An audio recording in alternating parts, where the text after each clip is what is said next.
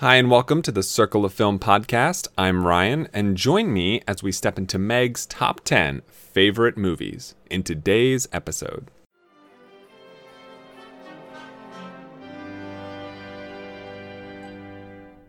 What's this? What's this? It's supercalifragilisticexpialidocious. What is this? This is where you want to be. What is this?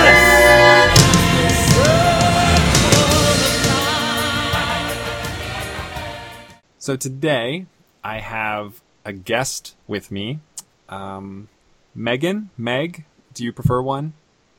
I usually go by Meg. Meg. Awesome. Uh, and you are here to talk about your favorite movies. Is that right? Yes. As yeah. best as I can. I'm not a huge moviegoer. Mm-hmm. But unfortunately, my husband and I disagree on the kind of movies that we like. Right. So we don't often enjoy the same things, but I still have my own favorites, so it works. Okay, good. Uh, and you, I know, through Fantasy Movie League, sort of. I don't know that we really interacted that much on Fantasy Movie League, much, uh, until recently, but uh, yours, your name is one that I'd recognized um, throughout my time playing. Yes, you as well. I'm not, I hadn't been super active until we got into our little super leagues and power groups and whatnot, but mm-hmm. I do, I try to do my best. I'm not entirely sure I've managed to do quite as well as I have, mm-hmm. but, but yeah. Yeah. It's a, it's a good little community we've all got going on. Yeah. It's super fun. It gives me something to do when I don't have other things to do at work, mm-hmm. which is good. I'd rather anyway. How did you get into Fantasy Movie League, if I may ask? I'm actually one of the O Gs. I have played every week since it started. Really? Um, yes. I originally signed up for it back before it was Fantasy Movie League. Like one year, Matthew Berry, I believe, if I recall correctly, just sort of did a summer movie league. Mm-hmm. And I don't remember how I found it. It was probably in one of his articles. I usually read his um, like N F L Um, articles on E S P N and such, so it was probably in there. And I was like, oh, that's kind of fun. You know, like big summer movies, like make a little, you know, fantasy movie. I'm like, I can do that. That'll be kind of cool. So I did that, and then anybody, I believe, who had done that got an email when they set up the new Fantasy Movie League. And I was like, oh, I'm like, I, I remember this. I'm like, yeah, that'll be cool. I'll do that. So, and I've been there ever since. I've never missed a week. Wow. I... pretty proud of myself. That's awesome. Yeah. I I wish I'd started back when it all began. I found out a year or so later, and I was really disappointed in that. But uh, yeah, it's a lot. Sorry? I said it might be for the better, because then you don't have to worry about like the learning curve. Like the first couple weeks, I was like any other new person. I'm like, I'm going to put on eight different movies. That's what you're supposed to do, right? Classic, classic mistake. Yeah. yeah. So if you look on the P C percentage, that's why my overall average is maybe not so great, because I had those first few weeks where I'm like, one of everything. Mm-hmm. Perfect. Works out great. Yeah. You would expect it to, at least. I don't know. Um, but, you know, here we are. And um, now we're both, I would say, uh, if not the best, we're, we're good players of the game. Yes, I'm adequate. I will yeah. say that. Adequate. I, I have my moments of uh, of luck, and every now and then I'll be like, a lot of times when I go with my gut, it works out. That's Usually good. When I'm like, this seems logical, this seems like it should work out, it just doesn't. It oh. never does. But, well, actually, how did you get into the movie, into Movie League, if I may ask? Because I don't know much about your background either, besides... Well, so I started um, week... Uh, six of summer twenty sixteen. Okay. And I found out about it about a different podcast that I listened to, the Cinerealists, and they had just started it week five, and they I, I don't know how they figured it found out about it, but like they started like a, a their own podcasts, like separate league, and so I was in the next week after that, and um so and like I like I've recently gone back to check out like my, my early lineups, and I'm pleased to say I never had a week with eight different movies. Uh, oh, come on. My first week playing was um, Purge Anarchy week. Ooh. Or no, Election Year. Purge Election Year week. Uh, and uh, and then uh, by the end of the my first season, or by the end of the summer season, which was an incomplete season, I got my first, my the last week of it, I got my first Perfect Cineplex.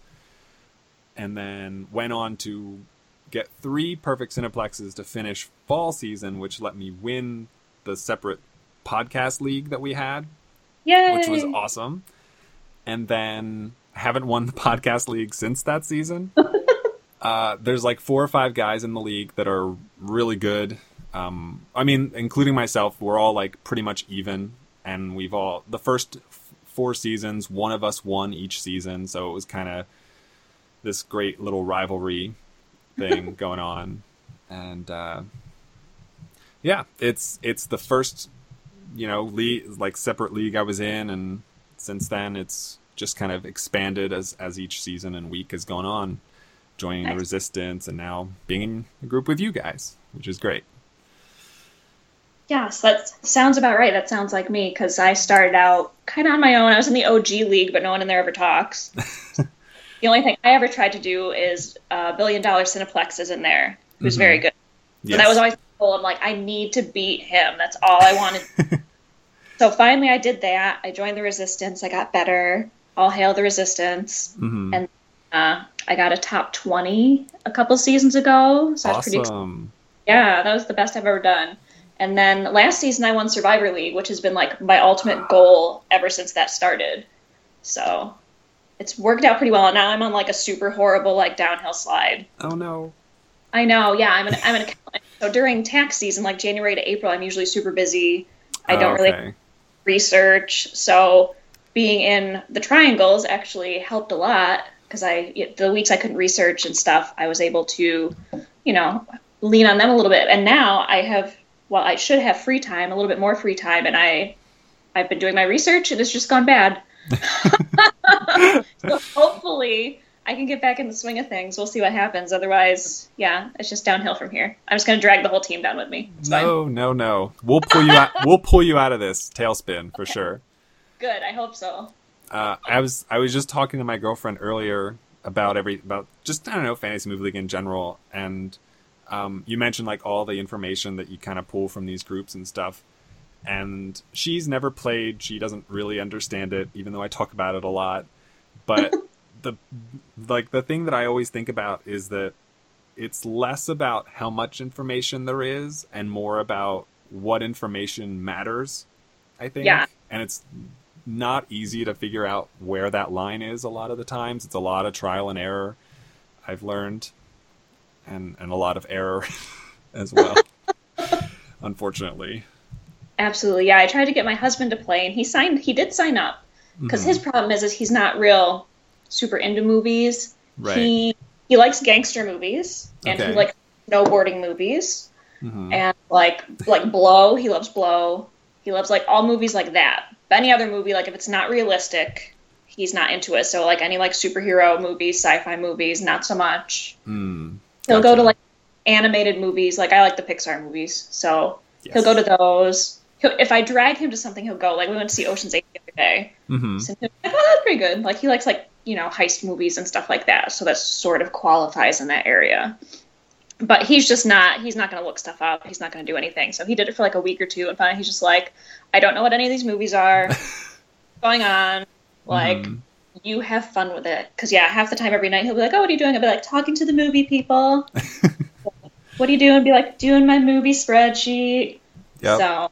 Yep. Yeah. So, but he always encourages me. I always tell him, I'm like, I'm doing really good. I might win Survivor. He's like, that's great.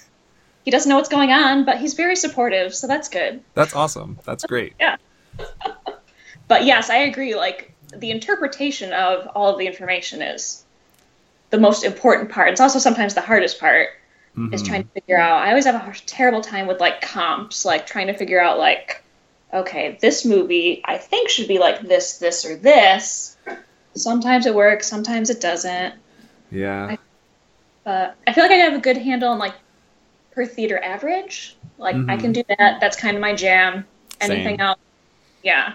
Yeah. Sort of, but hey, sometimes it's good, sometimes it's bad. Or like last week, you get a P C in one league and don't copy it to all the other leagues. Yeah, that's unfortunate.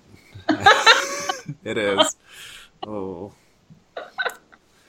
But that's, I don't know. It's it's nice, you know, there's always next season, and it's re- it, it feels like every season is really long, but it, it comes up so quickly, you don't even realize, like, in a in a blink of an eye, it's already the final week of summer or whatever, and it just, especially once you kind of get into that groove of like, all right, Monday, we have the whole lineup shifts, and then Tuesday we have this information, and Wednesday, and then Thursday, and then Friday everything locks, and then the whole weekend, and then all of a sudden it starts over, and it, it feels like it moves so fast once you kind of get into that groove of everything. Yeah, I used to be on the, like, it'd be nice to have like a week off in between seasons, but mm-hmm. then I would, I, I think I would miss it. I would be like, well, now what am I going to do yeah. with my week? Or, you know, if like a really good movie comes out, and you're like, ah, oh, we're going to miss out on like this movie. We're not going to get any money for it. Yeah. You know? So, but it's good. It's fun. Yeah. So it's a good plus, time. I mean, it's not like it's free, you know? Yeah. It's not a bunch of money into it. And I'm not really, there's not a ton of prizes to win. So it's not like I'm like, curses, I missed out on this. Yeah. Supposedly there are prizes, but. These, these prizes mm. that, uh, has anybody ever actually gotten any prizes that we uh, know about? I, I saw on the Discord, um, like, Devil said, like, he got a prize one of his first weeks or something, but then he also was supposed to get one a season or so after that, and all he's gotten is an email since then, so... Yeah, and, like, the monthly matchup, all I ever see is everybody complaining, like, I never got my prize, mm-hmm. where's my stuff? But so I don't know if it makes it better or worse that we spend all of this time doing all of this research really for nothing. More than bragging rights. I always think, like, because we, we make fun of, like, the quote-unquote professionals in this industry as far as predicting movie box office. And yeah. I feel like there's at least a couple of hundred people in this game that could totally do that professionally. Far better oh, yeah. than the people that we, we compare our numbers against. Yes. But it's like... the people. Go ahead. Uh, it's like the people in that industry, actually in that in that industry, don't even know that this exists to, like, mine us for information, almost. If they were smart, they probably would. Yeah. Half the time when I use, because I average people's estimates and stuff, but half the time I there's one website that shall remain nameless. I, every week I go to it, and every week I'm like, this this is not even in the ballpark. Like, this even. This is impossible. This is not happening. Mm-hmm. But every week I still go. I yep. put in the numbers in my little spreadsheet, and then usually by like Thursday I'm like, nope, this needs to come out. This is not. But still, I still go. They still have their website. Yep. Every week they put out their information. Every week I'm like, no, oh. no. I know. We should just all band together and just make our own website. We can just take turns. Yeah, I mean, just like the prediction competition spreadsheet average. Does right? so we could, well. Yeah. We really could make an article out of that, probably. We'd probably be pretty close. I think so. Now, who does the... Is it Furiosa that does the prediction? Yes. Competition? Yes. Now, has he ever compared it, like, to see how we do in totality against the professionals? Well, he runs... So he... So, like, the first column before all the people, everyone's entries is, like, the average. Mm-hmm. And I yeah. think that includes... like box office report and pro box office uh, numbers in it. But that number is actually like ranked against everybody else. Oh yeah, no, that's true. So like the consensus lineup or the consensus predictions, I think is how he refers to it. And yeah, they do, they do solid work. Yeah. I think consensus. I've seen before where it does, we do pretty well. I don't think I've ever gone and actually like looked, looked. Mm-hmm. I mostly look at myself. I look to see if I'm in the top five of anything, and then I'm like, oh, what am I, like, fiftieth? Okay, great. Perfect. Well, like, but... um, because, like, the consensus, since I, I track, like, the F M Olympics, all the side game stuff, uh, the consensus finished uh, third in new releases one season. It's won two seasons in holdovers, and it's won an entire season on its own and finished second in a season. So, like... There are times when it's just better than us, so which is frustrating. We could really, yeah, we should really just pool this together and just, like, put it out there to, like, some, you know, websites or something. Be like, hey, we we can give you this information. We can just split the pot. That can be our uh, our prize. Yes. Out of the movie league prizes, that can be our prize. I support it. Good, perfect. We'll have to bring that. We'll bring that up in the yes. Discord. Yeah, at at the uh, convention, at the convention yeah. that we finally have. The convention. That'd be so fun. I, I know. I popped in there once. I think uh, was it? I think one time when I was bored during tax season, I had like five minutes of free time to eat and breathe, mm-hmm. and I popped over there and I saw the convention thing was going on. That would be fun. That would be super fun. Yeah. Because now, are you in the Pittsburgh area? Was that, as yes, I recall, right? That is correct. Yes, I'm in. I'm in the New York area, not city, but state. So. Okay. We just need to convince them to have it in this general direction. That's what I was saying. Everybody was like talking about Texas and California, and I get California. That makes sense. I understand why, but I don't understand Texas. But. Yeah, I mean, um, I think like. Austin area is supposed to be like cool and fun and hip and stuff, but I've been to Texas on one. My dad really likes trains. My mm-hmm. brother lives in Phoenix. So one time we took the train from up here in New York, like Buffalo area, mm-hmm. all the way down, went through Texas. The train missed our connecting train. So we took a bus oh. right along the border. And I'm pretty sure all that was in Texas was churches and porn shops.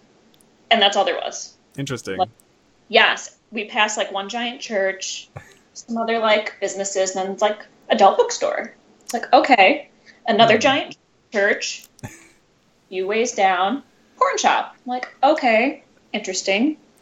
So I don't know if, like, it, it balances each other out. Maybe. But, but, yeah.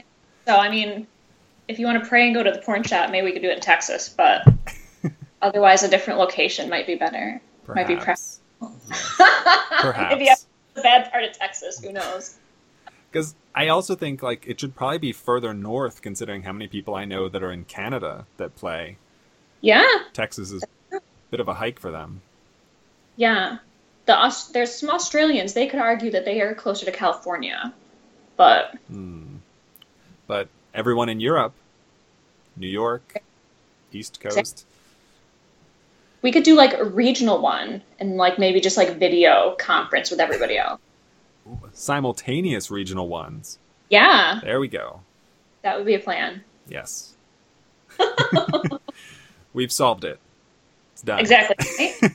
We've figured out a way to make money for all of our travel with our prediction competition, mm-hmm. pawning that out to different, uh, different resources to get some cash off of that. And then we can just, yeah, have our simultaneous regional conference. Every it's perfect. We perfect. should just be in charge.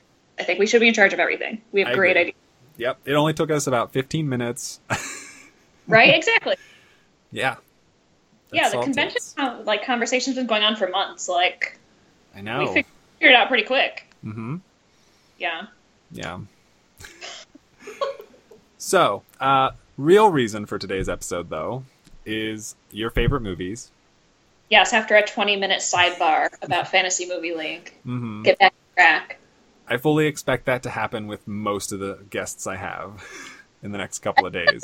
Interesting, though, because even some of the other people in the group or whoever else you asked, I don't, you know, I see everybody's name on there, but I don't necessarily know their backstory or mm-hmm. other stuff like that. So I think I think it'll be interesting. Yeah, interesting stories. I I I have. Two other in uh, episodes hard scheduled with time so far with Biff and Noplex tomorrow. Nice. Uh, which will be good. And then I'm looking at having an episode with Furiosa, who we mentioned, and Undecided Voter, and Z, and Sparks, and, and Nathan. So I, I only needed, I think, five episodes. And I think I'm going to end up with like seven or eight, which is awesome. And yeah. Yeah. So that'll be yeah, fun. Yes. And... So, um, first question is, uh, how many movies do you have in your quote unquote unofficial, maybe official list of favorite movies? Uh, well, I made like a top ten okay. list. Great. But really, probably like favorite favorites. Uh, there's probably like, let's see, let's go down here. One, two, three, four, five. Probably like seven, seven or eight mm-hmm. that I'm really like, yes, like I'm really into that movie. Okay. Love it. What, so, what is it about the other two? They're ones that I like them, but they're not really repeat repeat viewer ones. Like they're ones I've seen, I like it, I own it. I would, you know, but if it's like a rainy day or I'm sick on the couch, like it's, I would probably pick something else over it okay. to watch. The rewatch value, I guess, is part of the equation for me. That's fair. That's fair. I, I can totally relate to that. Um, so uh, we start with number ten. Is that good? Yes. So number ten, last one on the list was High Fidelity. Okay. So I actually had to go down to my like D V D, like I still have D V Ds, my D V D collection, and like look through, because one of those things like I don't think about it often. I'm like I'll be like, oh yeah, somebody will be talking about the movie, I'll be like, oh yeah, I like that movie. Mm-hmm. But it's never one of those things like, as I kind of mentioned at the beginning, like I'm not super duper like huge into movies. Right. When I was in, I'm thirty-four now, but when I was in, um, you know, like middle school, we would go to the movies like every week, like twenty of us. Like high school, kind of same thing. College, I watched a ton of movies, but kind of since I graduated college, it just hasn't. We play a lot of video games. Mm-hmm. I'm more into like binge watching T V. Yes. So that's sort of kind of almost taken over a little bit the movie queue. So a lot of my movies that I like are ones, not really recent ones. They're ones that have come out more when I was like in college and stuff. That's fair. Fair enough. Yeah. Little nostalgia value. Yeah. Formative time of your life. Yes, exactly. Yeah. So, uh, what is it about High Fidelity that makes this list for you? So High Fidelity, the first time I watched it, I was in college, as we discussed. In college, I was very into music, mm-hmm. very, like, cool emo scene kid. So, since that was a lot about, you know, music, things like that, I liked it a lot. I liked, um, I liked the cast. Just kind of one of those things, like, I watched it and I'm like, yes, like this is nice, like this could be, like if this was my future, that'd be okay. Yeah. So, but that's also, that's one of the ones where if I was going to watch a movie, it would probably get picked over. Okay. Like I've seen it a hand I've seen it a good handful of times, but I haven't watched it recently. It's been a while. Yeah, but still on the list. It made the list. Okay, fair enough. I saw it, I've only seen it once, and mm-hmm. according to my spreadsheet, I saw it in two thousand five, so thirteen years ago. So it's it's not yeah, fresh yeah. in my mind whatsoever. That would probably be, that was probably when I watched it. I watched it probably a lot. I graduated from college in oh five. Okay. So yeah, probably we would have seen most of these around the same time, I'm guessing. Mm-hmm. And also, can I just say that I really love your spreadsheet? Like, thank you. With all your, and I was listening to one of the ones where you talked about your statistics for Ocean's eight, and I'm like, oh my goodness. Yeah. Like crazy. Yeah, because I would say I've seen a good four thousand movies since two thousand five, probably more than that. So it's I it's funny because like my girlfriend will be will talk to me about a movie we both saw like a month ago in theaters, and she'll be like, you remember such and such semi-specific moment in this movie? And I'm like, no, I don't remember it at all. She's like, it was a month ago. And I'm like, I've seen over two hundred movies in this time. I just can't keep up. You know, like it's, there's a lot. It's a lot. I know. I'm impressed you can even keep them straight. Like I just have a bad memory and I'm not real observant. So my attention span's not great. Mm-hmm. So I mostly just don't remember stuff because I'm not paying attention. If I watched like four hundred movies, like I wouldn't even be able to like name them all. Even if I watched them all in a week, I'd be like, hmm. Uh, I don't remember. That happens once in a while for me though. Like, if I'm, thankfully, like I record everything I watch on Letterboxd and the spreadsheet, so generally I'll be able to know before I actually watch the movie if I've seen it. But every once in a while, something slips through, and I'll be like five minutes, ten minutes into it, and I'm like, this is really familiar. And then I'll go to the website, and I'm like, oh, I saw this like however long it was ago. Of course, I did. You know? Yeah. See, I have a list on my phone of like thirty-five movies that I want to watch. Mm-hmm. And haven't, because I get like Entertainment Weekly, or I'll see like from Fantasy Movie League or whatever, and I'll be like, oh, that looks good, I should watch that. Yeah. I just never do. I have, and I was gonna put, I was gonna start like, you know, putting a letter grade, how I felt about it. I successfully watched one. This list has been growing for at least probably five years. Oh wow! And I've watched one of the movies. I watched yeah. The Big Sick. I enjoyed it. Oh good. Yeah, but other than that, the list it just it grows and it grows. Nothing gets accomplished. Yeah. I feel that. I feel that very much. Because I don't think you can say that though with your bajillion movies. Like, I'm pretty sure you don't have a list of like a million unseen movies. Well, you're gonna run out eventually. Well, that's the thing though. Like, I felt that way, and because when I first started keeping track, this was back when I was in college in like two thousand eleven or so. Um, I graduated from college in twenty thirteen, so within like two years when I started the spreadsheet and then really got into watching like the higher profile movies that I'd never seen before, and like uh, I don't know, like things like The Godfather and and stuff like that. I went through all that stuff in those two years, and I eventually got to this point where I was like, I, there's nothing that comes to mind that I want to see anymore. I like it just, I'd run out. It was either something that wasn't out in theaters yet, or that's it. And so I started, and, and I'd realized I'd gone through this period of time where I'd seen, I don't know, a couple hundred of like the quote unquote greatest movies ever, according to like the vast majority of people. And that's when I happened, I think it was the summer after college, I was at the shore with my folks, which is the vacation I'm going to be taking next week. Hmm. And I'm not a beach person, so I like to stay up in the shore house while everyone else goes to the beach and like eat snacks and watch movies on T V and stuff. So great vacation for me. Um, but I was up there and like I just had the Sci-Fi Channel on, and I was watching I think Lake Placid two, which is terrible. I didn't even know there was a Lake Placid two in there's, the first place. There's I think four of them. That and, seems excessive. There's only one lake. Like yeah, it's I had never seen the first one, and I was watching the second one, and it was really terrible, but I loved the experience of watching it.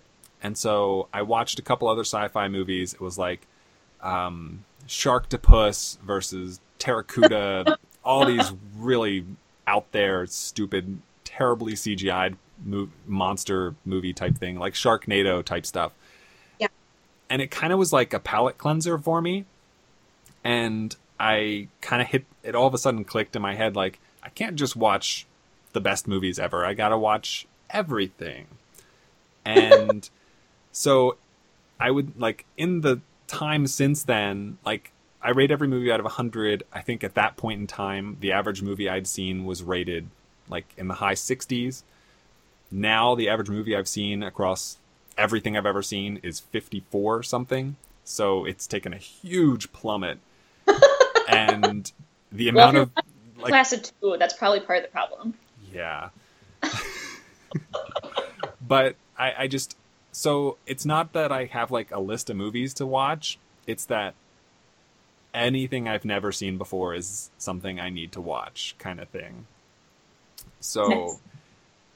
if, so, you know, like I, I mentioned on the Discord that I'd seen four hundred movies that were released in twenty seventeen alone. Like that's so many movies, and that's all yep. from one year. And movies have been around for over one hundred years now. That's a lot of movies. Yeah. So, like, on average, like, do you watch one every day? Or you have to watch a ton to get all of these in? Or do you just go on, like, binges on certain days? Like, Well, ever since, well, since I quit my job back in August, um, it's been, I've averaged probably between five and six movies a day. That is very impressive. I don't... I just don't have the attention span for that. Though, actually, that's kind of a lie. I have, I can binge watch stuff. Like, I've binge watched, like, Sex and the City. We used to, in college, we used to get the D V D of, like, the season. We would watch pretty much the whole thing all in one day. Right. Or, like, Scandal, like, anything like that. Yeah. I mean, so, it's the same kind of premise. Um, but then, what's interesting, like, So ever since I started the podcast, I have new reason to watch dip movies for, you know, so like now I watch newer movies with the intention of reviewing them or doing statistics for them. Um, but then I've started, so like, I love how certain, certain podcasts I listen to will do end of the year awards that they give out. And so like I do that too, but I'm also going backwards in time and giving out older year rewards as well. So now I'm watching a lot of movies from twenty thirteen to see what I missed and like hidden gems in that year. And then I'll do twenty twelve, twenty eleven, twenty ten, two thousand nine, and so forth. And um, like last, all of last year I did, every month I would do a top ten movie, uh, actor list of people born in that month. So I would watch, you know, in whatever month it was, I would watch. Uh, so for example, I might watch... Um, in May, I would watch movies with Jimmy Stewart in them because he was born in May, or July would be Philip Seymour Hoffman, and so on and so forth. So I have all these different reasons to watch all these different movies, and it's it's just, it never ends. Yep. That's pretty cool, though. I like all the different, because I saw your list of, like, you know, the top actors of, you know, this time period or whatever. Mm-hmm. So it's pretty cool, though, that you're thinking of, like, all these different ways to, like, kind of do it.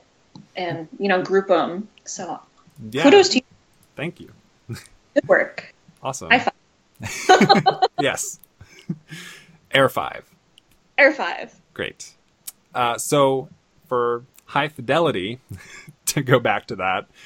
Yes, um, I, I get easily sidetracked. I apologize. It's not an issue. uh, so, um, that movie, I gave it an eighty-one out of one hundred. Mm-hmm.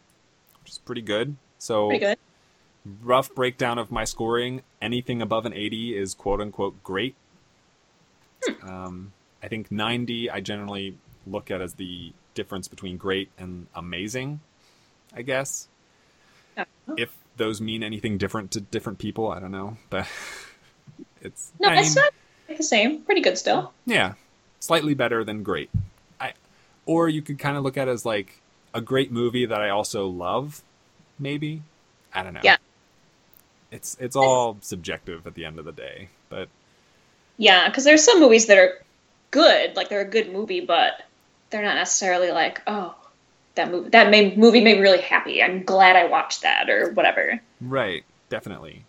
And my... that's a lot of my top ten ones is ones that like there's a lot of like serious movies I've seen. Like like American History X is like a great movie. Mm-hmm. Uh, ones like that, but a lot of times I feel like I'm gonna watch a movie, I you know I don't want to deliberately make myself sad or depressed, or you know what I mean? There's enough bad stuff in the world. Like yes. If I'm gonna watch a movie, I want to be happy, I want mm-hmm. to, to bring me joy, I want to leave like feeling good. Like I saw La La Land, mm-hmm. loved it, super good, but then the end, it's a like, downer. Dude, yeah, a downer. I it, you know it brings you up. I was super happy, and then the end, and I'm like, really? Yeah, my husband's like, oh, that movie's really good. I'm like, yeah. And he's like, you were so excited. He's like, didn't you like it? I'm like, well, yeah. Begrudgingly, yes. Yes. Like one of those, yeah, it was really good. I loved it. Mm-hmm. It was a great movie, but yeah, it's just one of those where I'm like, damn it. So, yeah. So I'm actually, I'm kind of interested to see your ratings on some of my other movies that I have, because a lot of mine are more, they're just more fun. Yeah. Doesn't take a lot of brain power. They're just entertaining. They're good. Mm-hmm. I agree. Like I, I do the same thing, and there are a lot of movies that aren't rated very highly out of one hundred on my list that I like would totally go to bat for. That like everyone needs to watch this. It's so fun. And then there are movies I rate like very, very, very highly that I'm like never gonna watch this again. But it's earned its rating one way or another, kind of thing. Like yeah, that's like it can be subjective. Yeah. That's- I like I the the phrasing that I use when I like like this is it, it's not these aren't my favorite ten movies, these are my best ten movies. So it's like mm. a hybridization of subjectivity and objectivity as best as I can manage. Yeah. Yeah. That makes sense. Yeah. So, High Fidelity is your number ten? Number ten. What's your number nine? Number nine would be The Hangover. Okay. Yeah. Good one. Yes, that one has good rewatchability. It's one of those ones like if you walk in, you just throw the T V on, you're like, oh, The Hangover. Mm-hmm. Yeah. It's just one of those ones where like you just watch, you just laugh. It's just always funny. Mm-hmm. So it's one that my husband and I will watch together. Oh, good. We watch it, so. But yeah, it's just, I just like it. It's just fun. It just makes me laugh. What's your favorite part of the movie? Oh, goodness gracious. What is my favorite part? Now, is the first one the one where, um, who is, who's the little Asian guy on there? Uh, Ken something, I think. Yeah. Is that the one where he's in the trunk, or is that the second one? Yes, he's in the trunk in the first one. That Ken, is obviously Ken Jeong.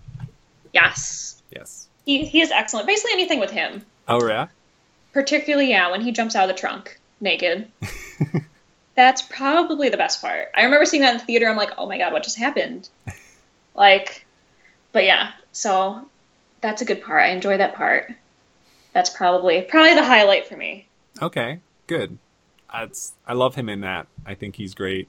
I I knew him, or maybe I didn't know him yet from Community at that point. But, um, yeah, he he's great in The Hangover. My favorite part is the um, the song that uh, Ed Helm sings. Oh, yeah. That it's I can I remember at my old job. One of my one of my bosses was like came into work one day singing that song. I was just like, "What? Like, are you listening to it like on your phone or something? Like, that's just so strange." Like, but I it but like from then on, it's been like kind of stuck in my head, and like every once in a while, I like sing it like in the shower, or just like cooking or something. But excellent. Yeah, for me though, like. So, like, Hangover came out in two thousand nine. Mm-hmm. So you had been out of college for a few years at that point. Yes. That was yep. my first year in college. So oh. it was, like, huge with me and all, like, my dorm mates and whatnot. I can't, like, I saw it three or four times within the span of a couple of weeks. Just, like, walking into other people's rooms and they had it on. And I was just like, oh, this is awesome. And I'm just going to sit down and watch it with you. Which is great. It was so much fun. Yes, good bonding. I think one of the other parts is that's good is one time my husband and I, we were bickering about something in the car. We were just kind of like, you know how you just sort of like are yelling at each other about nothing? You're not really mad. Mm-hmm. But you're just loudly shouting back and forth. Yes. So, so he was yelling something. I was whatever, just arguing with him mostly to annoy him. And then he was so mad that instead of, now do you allow a an F-bomb on your show? Oh, yeah. Totally are. All the profanity is allowed. Perfect. I occasionally, like, sprinkle in fucks throughout my talking, like, seasoning. So sure. I was trying to control myself. Just wanted to make sure. Mm-hmm. So he was so mad. Instead of saying, fuck you, he said, fuck on you. Like, movie. And I'm like, you trying to fuck on me? And he just absolutely died. And that was basically the end of the argument. So now usually whenever we get mad, we use that. So... That's great. That's one way to use the Hangover to end arguments by just saying ridiculous things to each other. Mm-hmm. That's awesome. Yes. Love it. Excellent. All right. Should we move on to now? I I sort of made my list in no particular order, so while we're talking, I'm like looking at it and adjusting to, it.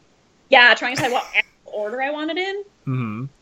Uh, right. Well, right before we move on, uh, just wanted to say. I the last time I saw The Hangover was in twenty thirteen, mm-hmm. So it's been quite a few years. Uh, I think I watched it before I watched like the third one when it came out. Oh yeah, yeah. Which big thumbs down to the third one, but yeah, that was kind of stupid. Yeah. Uh, but I gave the first one an eighty-nine out of one hundred. Ooh. Uh, it used nice. to be a little bit higher, but I kind of like I don't I don't know what the word I'm looking for. I kind of like. relaxed my view on it, I guess, a little bit. But yeah. I still love it. I still think it's awesome. Yeah, like that's one of the ones I would probably like if it was on T V or something, I didn't have anything else to do, I'd be like, okay, cool. But yep. Again, it's not just something I would be like, yeah, I'm gonna go get this and watch it. Mm-hmm. Awesome. Let's do it. Uh, Number eight. All right. Let me look at my list. I think number eight, we'll say number eight is Saved. Saved. Yes. With an exclamation point. With an exclamation point. Yes. With Mandy Moore. Mm-hmm. So, I, I don't know what is. I just love that movie. I think it's great. Mm-hmm. I kind of like the little. Um, I like Mandy Moore in it. I think she's very fun. Mm-hmm. Um, I like the whole idea of the, you know, like kind of not. Not picking on religion, but almost, you know, just being like, you try to be really moral, like people that are very like, I'm very moral, I'm very religious, I'm so great. Then they're really, you know, judgmental to other people, and sort mm-hmm. of that takeoff and the spoof on that, and kind of how it speaks to those things. Yes. But, and overall, it's just a funny movie. Yes, I agree. Which is a common theme amongst my choices. Well, those are generally like the best ones to rewatch. Comedies yeah. and yeah, things, like things, I said, yeah, things that make you happy. Yeah, like American History X, absolutely excellent movie. I've watched it once. I don't think I've watched it again. Right. And I don't know that I would really. I remember that's one of the movies that was very like stuck in my head. Yeah. I very remember a lot of that movie. Whereas some of these ones I haven't watched in a while. I don't necessarily remember a lot of like specific parts of them. Just the general feeling. Like I really like this movie. Mm-hmm. But yeah, and that's kind of how all this is. Like, I'd be like, oh, I'll watch this. This will be, this will make me happy. Like, I don't want to watch American History X. It makes me sad. Yeah. Like, that would be one where it would be like maybe on the best movie list, but mm-hmm. not really my favorite movie list. So I think that's a good example of one of those. Yeah, I agree. I've only seen Saved once. It was five years ago. And unlike Hangover and...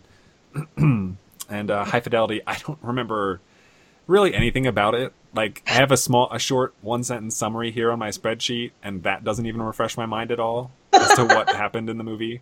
You said Mandy Moore, and I was like, she was in it? Okay. Yeah. So, definitely not one that I, like, kept in my mind at all, ever. But... Did you give it a rating? What is the rating for it? So, my rating for it is a fifty-four. Which, it's not like a school grade fifty-four. It's like, this is... you failed. It's, it's not a failing grade. It's like, this is okay. Yeah. Middle of um, the road. Yeah. Okay. And I wish, if I remember the movie better, I might be able to know, like, if it's like a high fifty-four. So, like, it's a movie that I think is actually a bad movie that I like. Or if it's just an okay movie that I think is okay. Or where it falls on that spectrum. But I don't remember it well enough to know that for sure.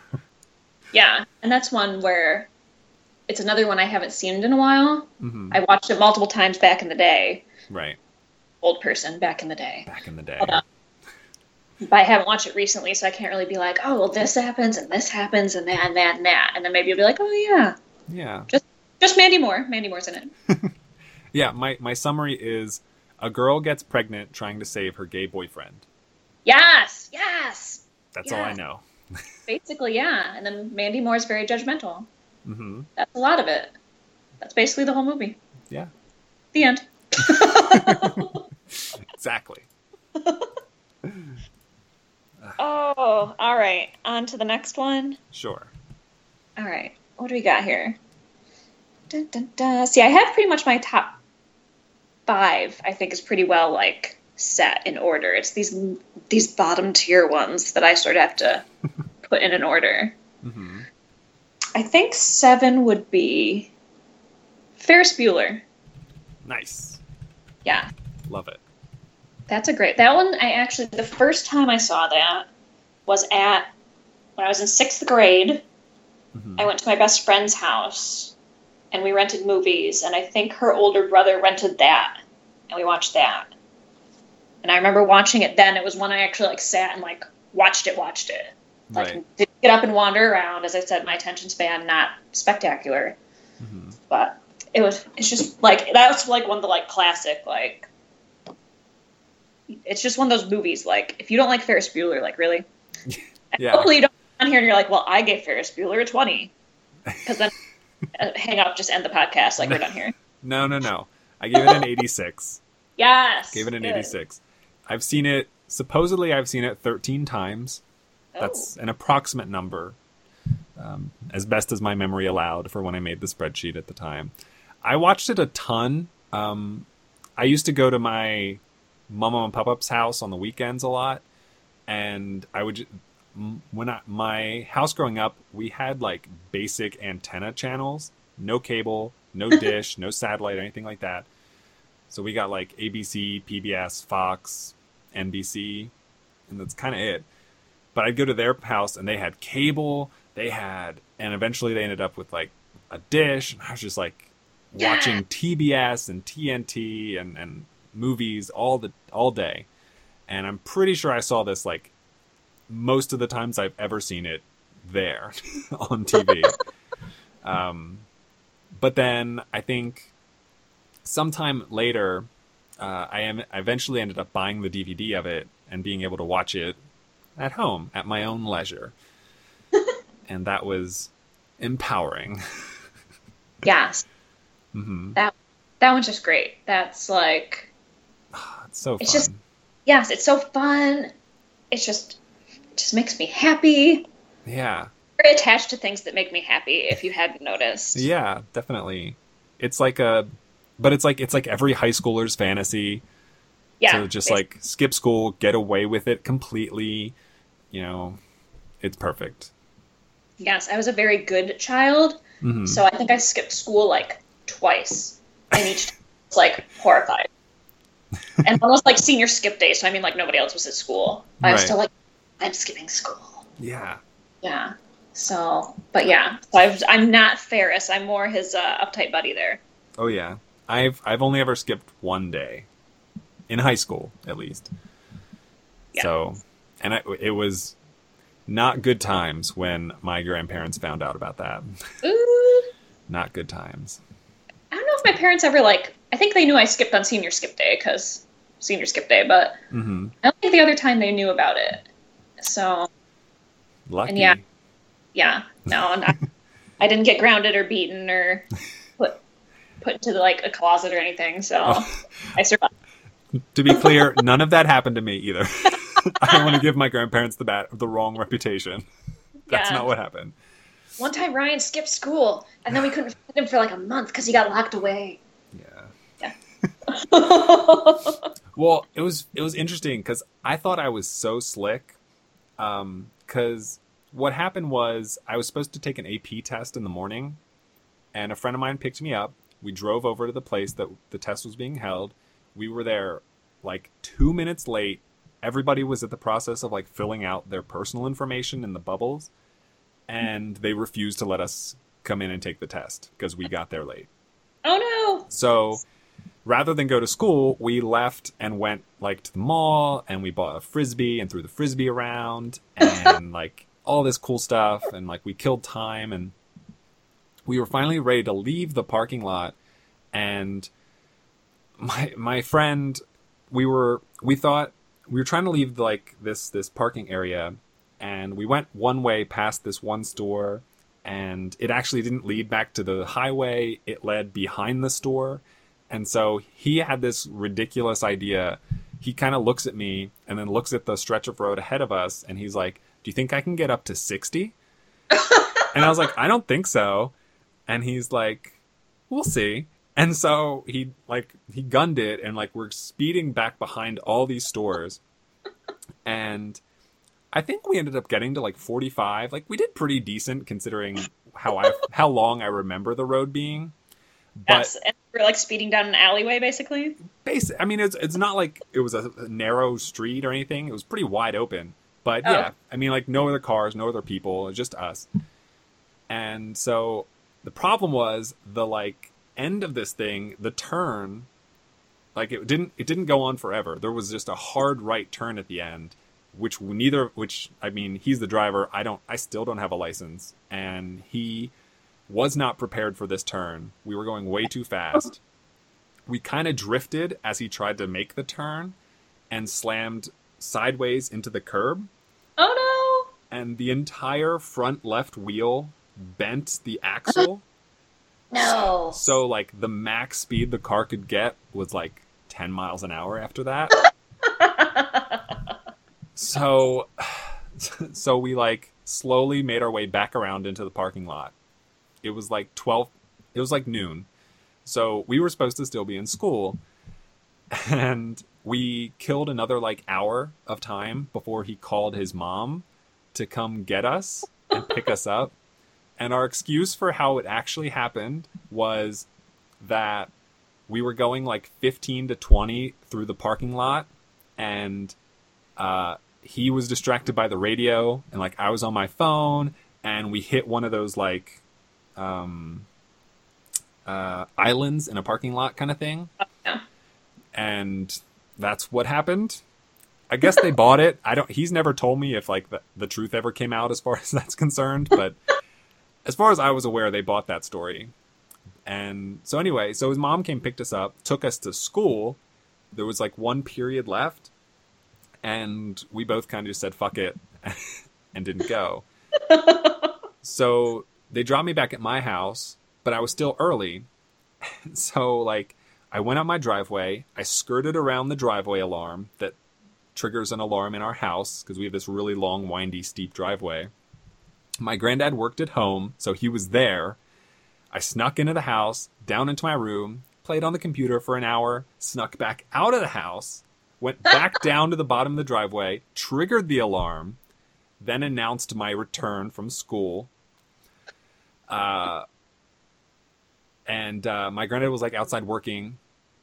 There was a call, there was a message on the answering machine from school saying that I was not there and like asking for an excuse or whatnot. Deleted the the, the message. Went back downstairs. I was like, I did it. Scot-free. None the wiser. And then like an hour or so later, my granddad like stormed downstairs, fire in his eyes. And um, yeah, it was, it was pretty scary. So how did he find out? Did they call again? So, so they called, I guess they called his cell phone. Um, because I had missed the A P test, and they had something something to the effect of like, I can still reschedule it, this, that, and the other. Um, and then through that conversation, he learned that I wasn't even in school at all. So I ended up having to retake the test at a later date. Womp womp. Yeah. That's quite a story, though. It is. That's it's very Bueller-esque. It's like, cause like he came, he like burst into my room yelling at me, like really upset, furious. And like, I was like the model student and model like child. So like really one of the only things I'd ever done to adversely affect them and their opinion of me. And I was like, this isn't even fair. Like it's my first offense. Like, come on. And like, but. Now, are you an only child? I am. Okay, you see, I had I have two older brothers, and they're, like, quite a bit older than me. They're, like, about twenty years older. Oh, wow. So, my oldest brother, he was pretty, he's all right. My middle brother was the one who caused all the trouble. Mm-hmm. So, he did all the bad stuff, and I was, pre- I was like, model student, very mm. good. So, like, anything I did was relatively minor. Sure. And I think at that point, they had just sort of given up anyway. Like, when I was senior, my friend took me to get my eyebrow pierced for my birthday. It's mm-hmm. one of those things. It was mostly as long as I didn't ask. Like, if I asked, they would say no. Right. But if I just did it, I didn't really usually get in trouble. I'd usually get a Megan Ann. I'd get one of those. Right. And that was about so. I threw a party once in our kitchen. Our back kitchen window got broke. And I thought it was the party because I was intoxicated slightly. So I panicked, obviously. I'm like, oh, shit, what am I going to do with this window? I threw it in the woods, in the creek oh behind our... Just to... I don't know what I was going to say. Like, it disappeared. The window's gone. Like, who knows? And come to find out, after all this had happened, like, we still had a screen window, so it's not like there was just, like, empty glass. Right. But um, there was a dead bird I saw the next day, like, on the deck. Oh. That's what was the window. Mm. But at that point, I'm like, well, I can't... Like, I threw it out in the creek. Like, I can't go get it now. Yeah. That was one of those things where my parents were like, okay, obviously at a party, like, where the fuck's the window? And I had to claim, like, I didn't know where it was. Oh, I my goodness. Like, well, I thought my friend broke it, but really it was a bird. And then I just chucked it out into the wilderness. Like, mm-hmm. That was probably the worst thing I ever did. My brother, my brother was way worse. He got arrested because he climbed on the roof of the mall once. Oh, wow. Yeah, he's scared of heights, so all his, the cops came, everybody else jumped down and ran away. He got Aww. stuck there because he was too afraid to jump. Aww. So I've never gotten arrested, at least, so I can say that. I can't. Oh, no! Yeah. I feel like I'm going to have to come back on the podcast at some point, and we can just tell lots of stories. We can totally do that. Yeah, I'm, yeah, I think, because, well, now I need to know the how you got arrested story. Yeah, it's a, it's a long one. So, unless we'll, it ties into a future movie you bring up, maybe it'll happen, but... That could be the Meg podcast part two. Definitely. When we do it later on, we'll tie that into there. Definitely. So Ferris Bueller was your seven, I think? Yes. Okay. Seven. We've so made then... such progress in the fifty-five minutes that I've been on here. Yes. We, uh, we, we can now move on to the last one in the first half of your top ten list. Your number do, six. Doing amazing right here. All right. So number six, I was waffling between two of them for five and six. Mm-hmm. But I went with six is Finding Nemo. Oh, great one. Yes. I love I love the like the Pixar, the Disney, a lot of those. I really like those. Like the Same. Toy Stories, Up. I really love Up. That probably would have a spot on the list, but I didn't necessarily want to include two animated movies, and Finding Nemo is like my favorite favorite. So mm-hmm. that made it. Awesome. Yes. What was your opinion on Finding Dory? I have not seen Finding Dory. Real? Why? That's on my list of thirty-five movies that I've been accumulating that I have not watched. Okay. Yeah, it's just one of those ones, like, I wanted to see it in the theater when it came out. This is what usually happens. I want to see something in the theater, and I don't usually want to go the first weekend because busy. Yeah. Second weekend, usually, my husband is a, a retail manager, so he works, like, every other weekend. Okay. So then, like, there'll be one weekend, he's busy. And then usually, like, third weekend, like, something's going on. And just gets to the point where we don't go. And right. then when we're home, we don't watch movies real often. Like, I actually, I want to see The Incredibles this week. I haven't seen it. Because no. I want to go see The Incredibles two. You haven't but... seen the first Incredibles? No. Oh, my goodness. I told you, I'm not good at movies. Like, I have not watched four thousand movies. I'm lucky if I've watched well, four hundred. Granted, obviously, you haven't watched as many movies as me, but... I mean, I don't know. You can tell me I'm pathetic. It's fine. It's not, I, I, won't it's be not pathetic, and I wouldn't say, like, I'm disappointed or anything like that. It's just, like... You're very disappointed in me, I can it's, tell. It's disheartening for me. Because, I, I don't know, like... It's something that, like, I'm learning as I'm, like, sort of starting to get to know a lot of other people who play F M L. I totally expected the vast majority of them to be, like, movie-obsessed, and it's not the case.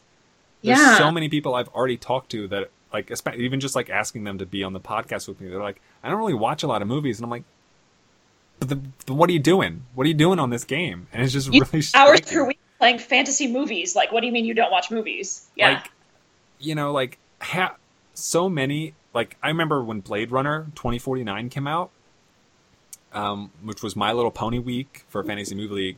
And um, I was... All week, I was on Blade Runner, the whole week. I I, I saw, like, everybody was, like, My Little Pony, like, literally from, like, Monday at lo- uh, when the when the slate was revealed. And I was like, no, too easy. I don't buy it. And if I, I, I went and saw Blade Runner, like, Friday afternoon, right after lock. So, like, I had my lineup. I was all set. Went and saw it with my girlfriend. It's, like, two and a half hours long. It's super slow. But it was really good. But I came out of that movie and I was like, I've made a very, very grave mistake. There's no way this movie is going to come where, come anywhere close to making enough money this weekend. And I only knew that because I saw the movie. And so now, like, I see a lot of movies Thursday night so that I can have, like, sort of a basis to judge them a little bit better. That's so, very sneaky. I like it. And, like, especially, like, in, like... holdovers and and so forth like that. I it's just like if you don't see the movies, like I feel like that's such an important aspect of this. Sometimes, not always. I mean, sometimes it can really yeah. help you. I feel like I'm like pop culture. Like I'm interested, in, very interested in like pop culture generally. So I feel like I'm generally knowledgeable about what's going on enough to have an idea. Uh-huh. At least, like it's not. I'm not totally flying blind. I just haven't seen the movies, right? Like myself, because I'm a person. I'll read like um, like T V recaps. I'll sure. read movie recaps online, mm-hmm. like when they come out. Because I'm somebody, I don't care if like I know what the ending or what's going on. I'll watch it anyway. Sure. But so yeah, so I'm still fairly knowledgeable. But yeah, there are a lot of things that. Yeah, I have this huge list on my phone. Like I said, I have a subscription to Entertainment Weekly. Mm-hmm. So usually anytime I get to the back of it where they, you know, talk about the movies or the books or T V or whatever, if it's something that I want to check out, I'll write it down. Like, there's so much on here. Like, I want to see Lady Bird. I want to see Three Billboards. And a lot of it's from, like, Fantasy Movie League, too. Like, Wonder Woman. Mm-hmm. I want to see that. Before Sunrise, Hell or High Water, Moonlight, Brooklyn, Ter- Trainwreck, like, Zootopia. A just, ton of stuff. Just naming so many great movies in that list. Yes, and it's one of those ones I know they're good. Yeah. I know they are. Wow. It's just I haven't watched them. I just need to get, like, pneumonia or something where I'm, like, can't do anything for, like, a few weeks. Mm-hmm. And just because every night, like, because my husband, I said he's a retail manager, manager, so he closes, he works late once a week. Uh-huh. Like, night, that's where he is. So, well, we're doing this, but... I'm always like, oh, I should watch a movie. I just never do. I look at stuff on BuzzFeed. I take quizzes about what breakfast food I am. I play games on my iPad. Like, I, I sometimes I'll watch like T V. Like right now, I've just started watching Riverdale. Okay. So that'll probably take up most of my time, and I'll add like another fifteen movies to this list before I actually watch any of them. Right. But I think this has inspired me. I think I'm going to try more. I don't. When I come on here for your big jail story, I need to be, so that way I can have something else to talk about. I can talk yeah. about the ten movies I've most recently seen, because I've actually watched some. That can be the next one. Definitely. Definitely. um, awesome. So Finding Nemo, I've seen it about eight times, give or take. Mm-hmm. Um, I love it. It's one of my favorite Pixar movies. One of my just favorite blanket movies of all time. I Yay. gave it a ninety-six.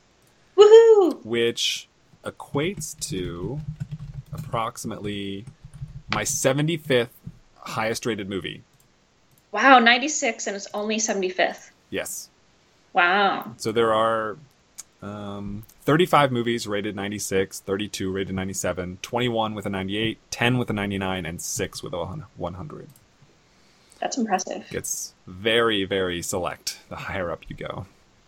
All right. When we get to the jail podcast, I need to know the one hundred movies also. Okay.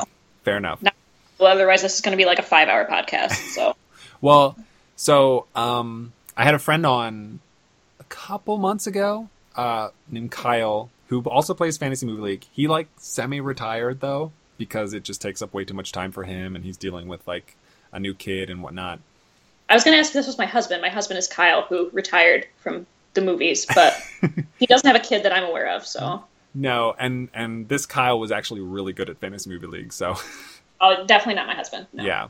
Um, but he came on. We talked about his top uh, two hundred fifty movies, but really only talked about his top ten, but like the whole episode was devoted to just his top movies of all time kind of thing.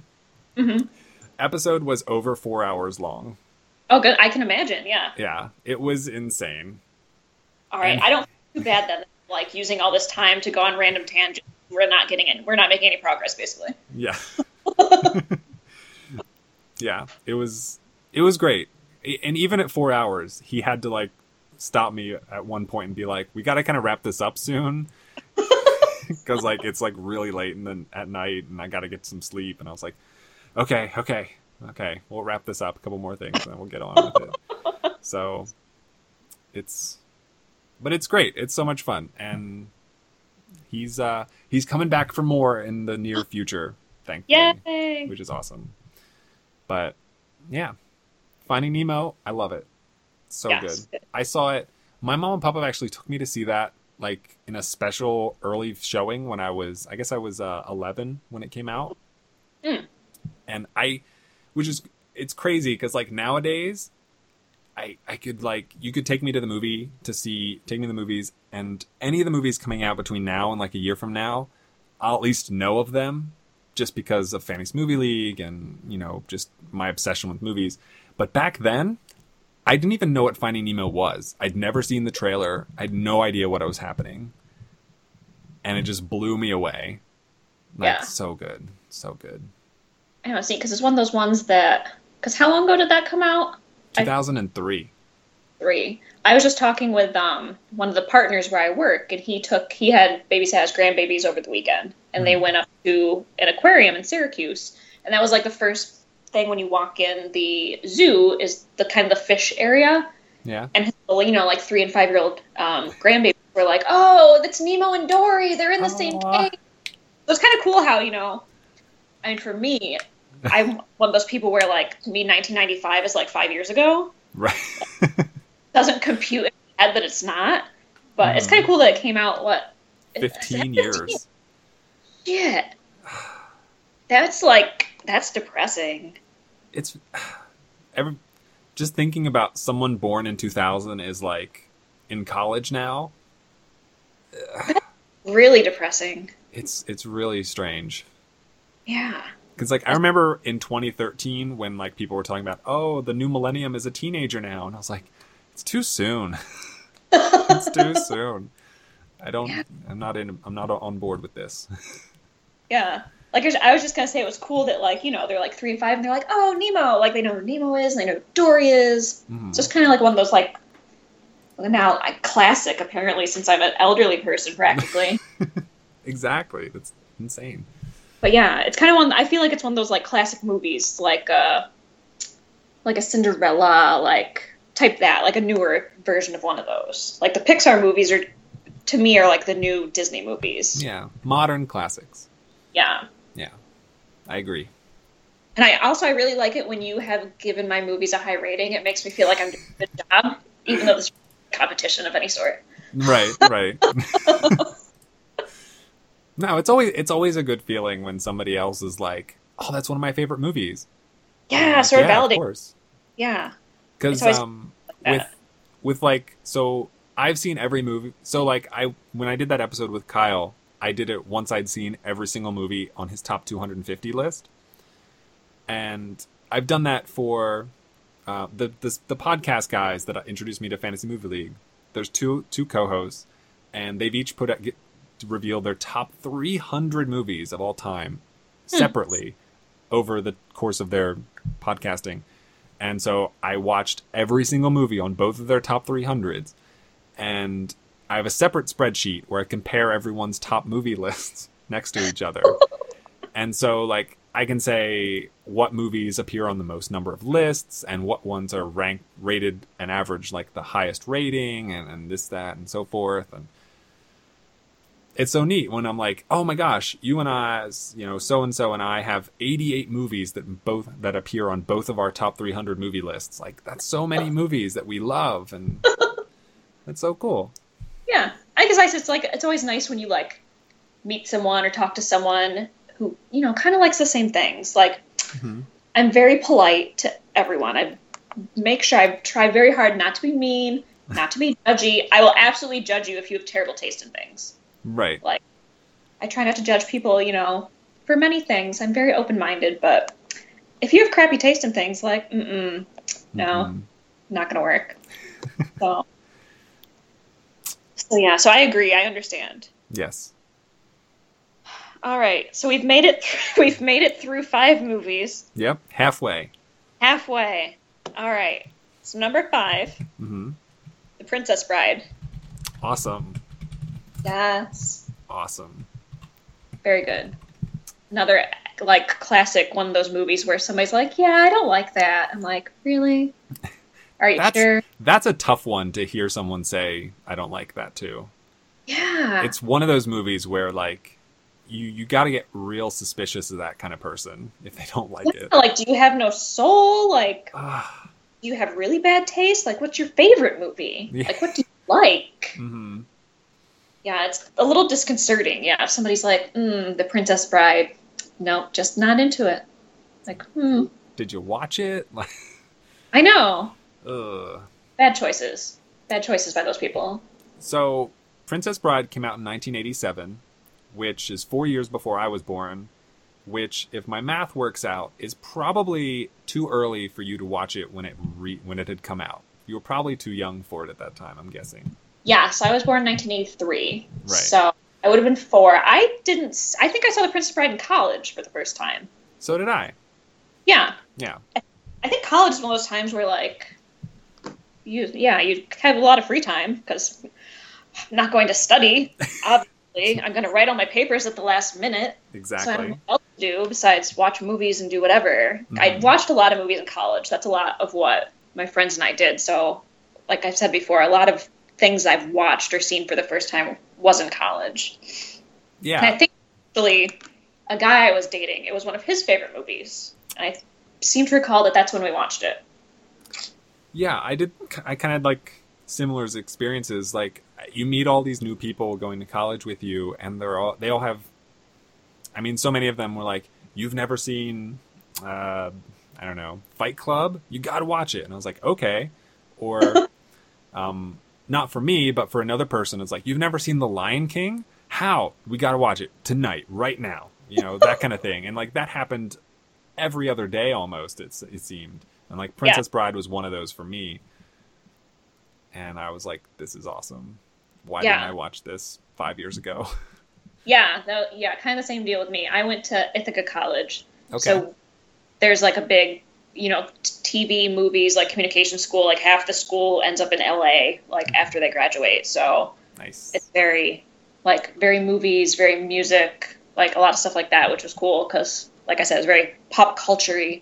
If I had come along like six years later, like, my dream would be some sort of, like, they actually had um, culture and communications as a major, like, my senior year, which mm-hmm. was pretty much, like, pop culture. And I, w- I was so disappointed.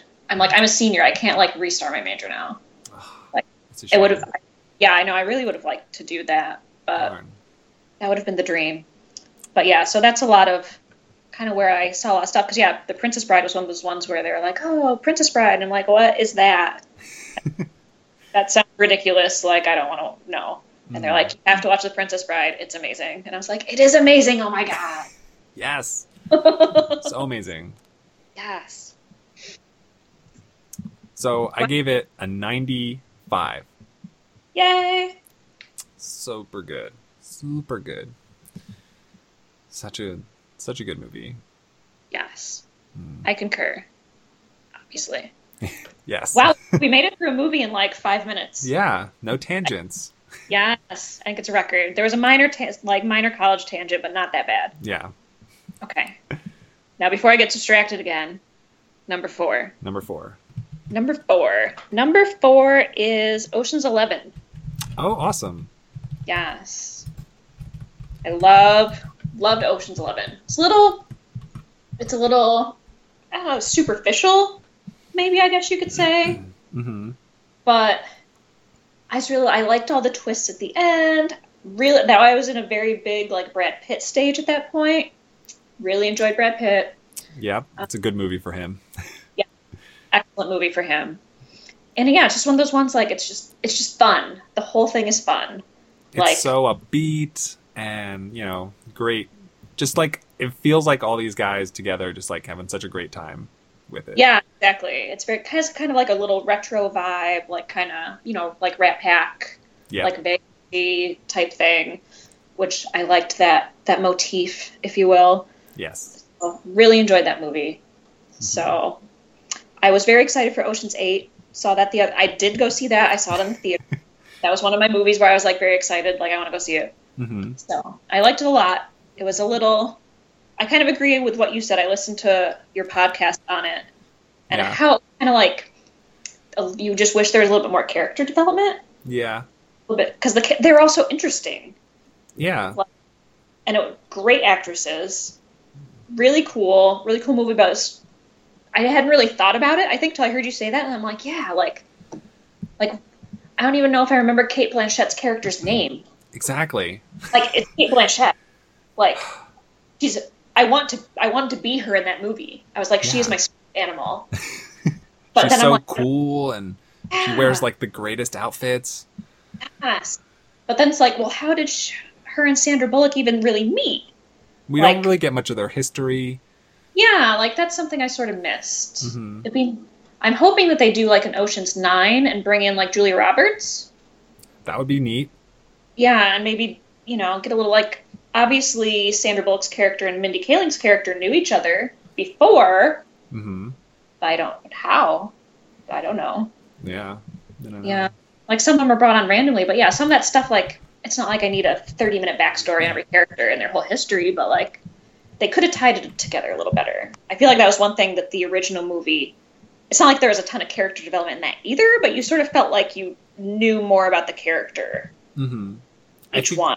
I felt like, and I haven't seen Ocean's Eleven in, in quite some time, but my memories of it kind of make me think that just like the interactions between all the, the eleven of them, and and just like how they play off of each other, they feel like they've been friends for forever, and so it makes you feel like you're friends with them and you mm-hmm. have been for so long. Yes, which is such a good feeling to have. Yeah, I think that's a very good description. Like d- just from their interactions you get a good sense of each character. Mm-hmm. I feel like in Ocean's eight all of the characters were really like independently interesting, but yeah. I don't necessarily feel like they wove together as well as they could have. Mm-hmm. Which I think would have brought out a little bit more, I think, personality a little bit from each character. I could right. have made it a little more interesting. But I still liked it. It was still fun. Mm-hmm. But it's not Ocean's Eleven. No. Yeah. I gave Ocean's Eleven an eighty-six. Really good. good. Did you, now, have you seen twelve and thirteen? I did see twelve and thirteen. I don't remember them as well because I remember I did not like them as much. Same. Same. Yeah. The was it twelve where they were still like down and out, like some of them or something like that. Twelve. I, was... I think they had to. Um, well, Andy Garcia was like, "I need all my money back," and then yeah. for whatever reason, they're like, "Okay, we'll go find you all your money," and so they had to do all these like little things to find him all the money, and I think it culminates with them with the egg, stealing the egg. Oh yeah, yeah. I think I vaguely remember it. I think twelve and thirteen are ones like eleven I've seen a lot. Right. Twelve and thirteen, I think each one I was just like, meh, and then never watched it again. Yeah, I was kind of similar like that. Yeah. Yeah. I think I liked thirteen better than twelve, as I recall. I did. But I don't exactly remember. Yep. None of them were Ocean's Eleven. No. So what else? Oh well, what are you gonna do? Yeah. That's why they're not on the list. It's true. You know, that's true. Yeah. All right, so three. Okay. Three is Mean Girls. Awesome. Yes. Love Tina Fey. Love, love Tina Fey. She's awesome. I have a question for you, because yeah. I, I saw like each time you mention the movie, I like I go to it on my spreadsheet um, just to like see where I rated it and what whatever. What year do you think Mean Girls came out? Oh, no. Because I was shocked by how old it is. This is one of those ones that's going to make me feel depressed again, isn't it? Probably. Um, I think it came out in two thousand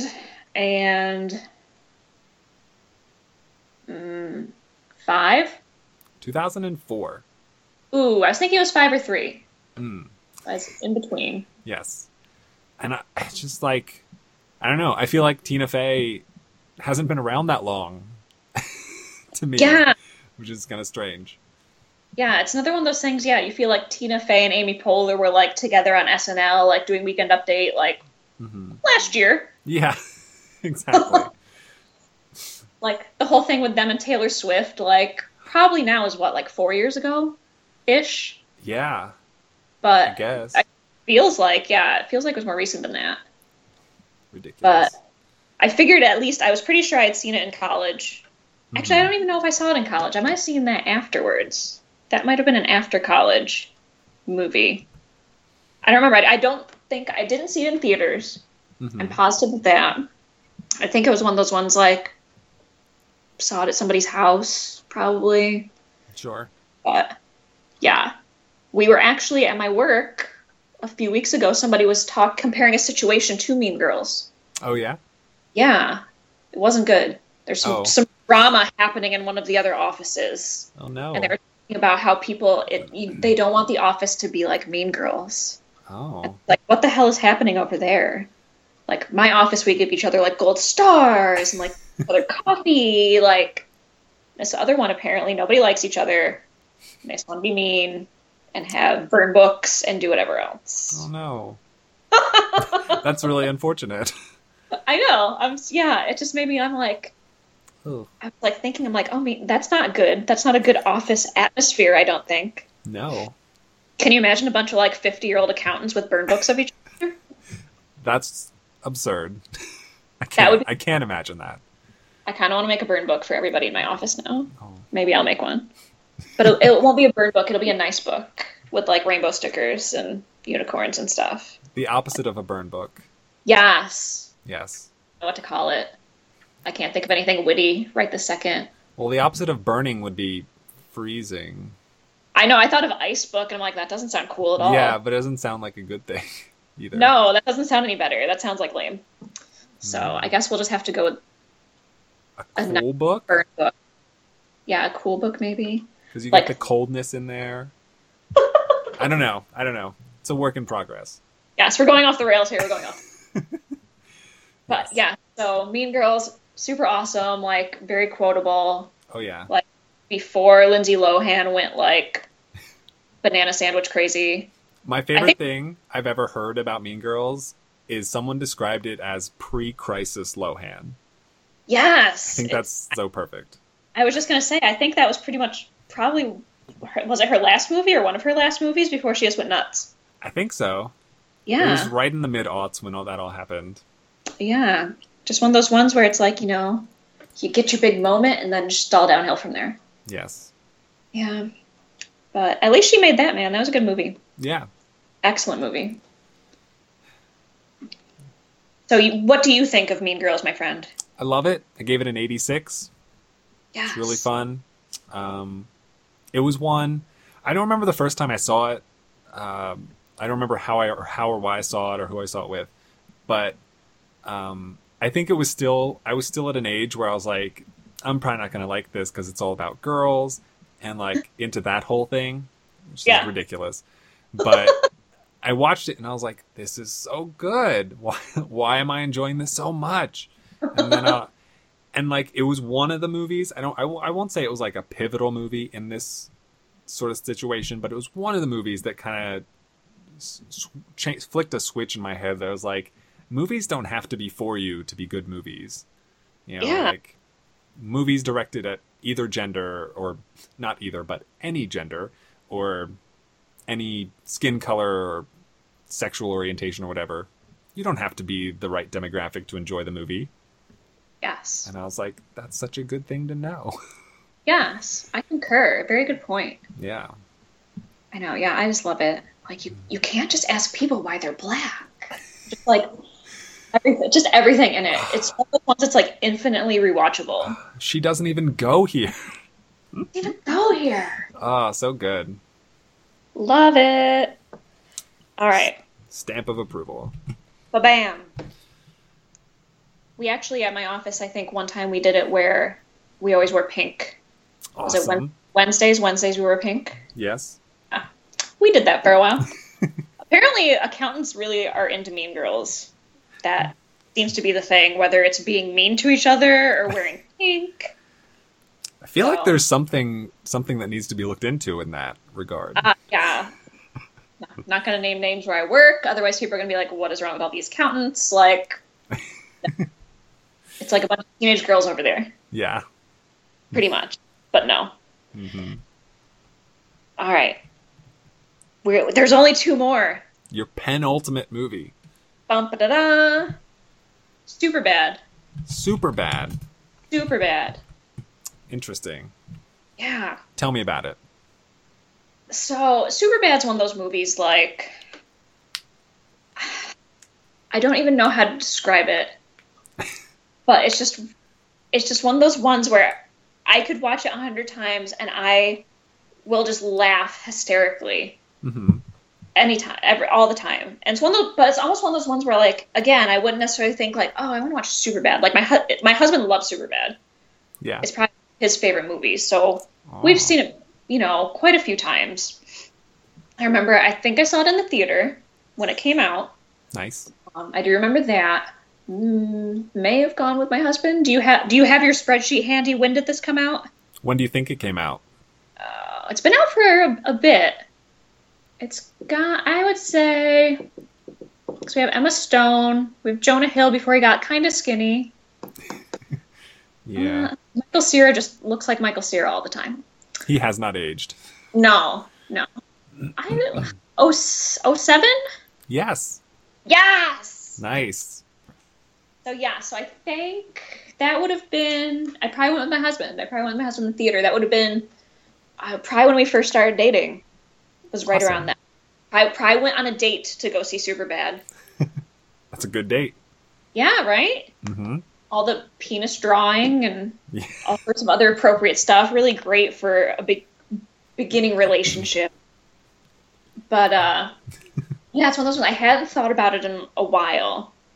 But it's one of those ones where, like, we'll see, like, a clip of it online or, like, something will make us think of it. It's like, oh, we should watch Superbad. Right.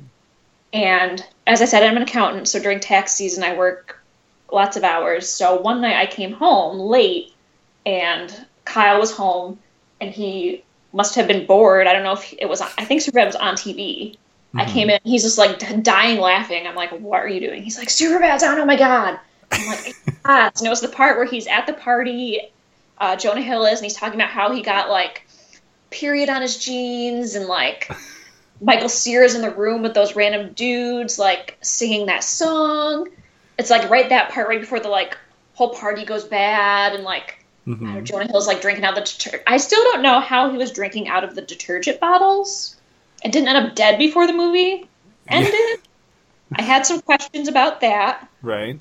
But, yeah, it's just one of those movies where, like, every time I watch it, it's just hilarious. McLovin. Just remember McLovin. We're supposed to guide McLovin's cock, not block it. Love it. it. It's one that, and I'm not, generally I'm not someone who thinks, like, stupid things are funny. Mm-hmm. Like, um, my least favorite word, I literally never say it, is fart. I hate it. Really? I hate, I hate I hate it. I like any swear word. Pretty much any slang for like female genitalia does not bother me. Like mm-hmm. panties is sort of a weird word, but it's not that bad. Like a lot of people don't like moist. Love I moist. Yeah, I think moist sounds, I just like the enunciation of it, moist. Mm-hmm. Doesn't bother me. But yeah. Like, fuck, I will say the F-bomb a million times a day. Like, but the other F-word, I don't... the other F-word. The other, I won't say it. Luckily, I, my husband's not someone who thinks that, like, those are funny, or that mm-hmm. that kind of humor is funny. Other, otherwise, I literally probably couldn't have married him. Like, I just couldn't do it. So generally, I'm not someone who thinks that, like, stuff, like, just dumb humor is funny. Right. But, and I mean, Superbad... It's not like super dumb humor, but I mean, it's pretty dumb. But yeah. It's just hysterical. It just makes me laugh. So, so my question then is like, what do you? How do you refer to it when someone farts? I don't acknowledge it. I just don't. I just pretend you just like ignore it completely. I just pretend that's a thing that doesn't happen. What if it's you? Uh, it doesn't bother me if I do it, but I still am not gonna like discuss it or like. Like, the physical act of it is not necessarily horrible. For whatever the word, I hate the word. You just can't talk about it? Or, yeah. I mean, even if you... So you don't even talk about it, like, and refer to it with some other phrasing or something? Like, if I have a stomach ache, and my husband will do this also, because he knows I don't like the word. Mm-hmm. Like, say, like, we'll say, like, we're gassy or something. Okay. That, that's about the gist of it. Okay. But I, besides, like, just now having to say it so you'd know what I was talking about. Right. I don't even remember the last time I spoke the word in probably years. I just don't. Wow. I never liked it. Wow. Yeah, like, the C word doesn't bother me. Like, the T word for female genitalia, like, all that stuff. None of those words, none of those words bother me that bother a lot of other people. Mm-hmm. Swearing. I really, that's probably part of why I like Superbad. It's very vulgar, lots of swearing. I yes. do enjoy that. Um, But yeah, no, I just don't like any of the like the Nutty Professor movies where like that's like half the movie. Right. No. Mm-mm. Hate it. Mm. So, so yeah, there's not there's not any discussion of that as I recall in this movie, which is probably how it got so high on the list. Fair enough. That's my only qualification for good movies is that's not it. No farting. No farting allowed. No. Okay. Nice. So what what do you think of Superbad? You seemed a little surprised by it, its well, appearance. On- I, I guess not surprised. I'm just because like it was of between that and Ocean's eight were the only movies you mentioned before we started this that you had seen in recent times. So like I, I kind of you- expected Super eight to be on this list at some point. Yeah. Um, my I again like the first time I saw it was in college, uh, and it's been quite some time. I've only ever seen it once. And I remember at the time, I was like, this is hilarious. I think this is so funny. Uh, but it hasn't aged well for me. Mm. I still like it. And I do think I, it probably deserves another watch to like confirm my suspicions, I guess. But I've dropped its rating down a little bit in recent times. So I think it used to be in like a high seventies, low eighties score. Mm-hmm. But now it's a sixty-five. That's not that's not too bad. Yeah, like, I mean, it's not like Hamlet or anything. It's not like... yeah, I mean, it's super bad. Yeah. It's like Jonah Hill has a disorder where he draws penises like in elementary school, so... Yeah. It's yeah. not It's not exactly high art. Uh, no, not so much. Yeah. Though yeah. I will say, too, that I love Emma Stone. She's great in uh, it. Yes. She's not like a huge character in it. She's not a huge part, but pretty much anything with Emma Stone... Mm-hmm. Love Emma Stone. She's my favorite. Love her. So I, I very much enjoy Emma Stone.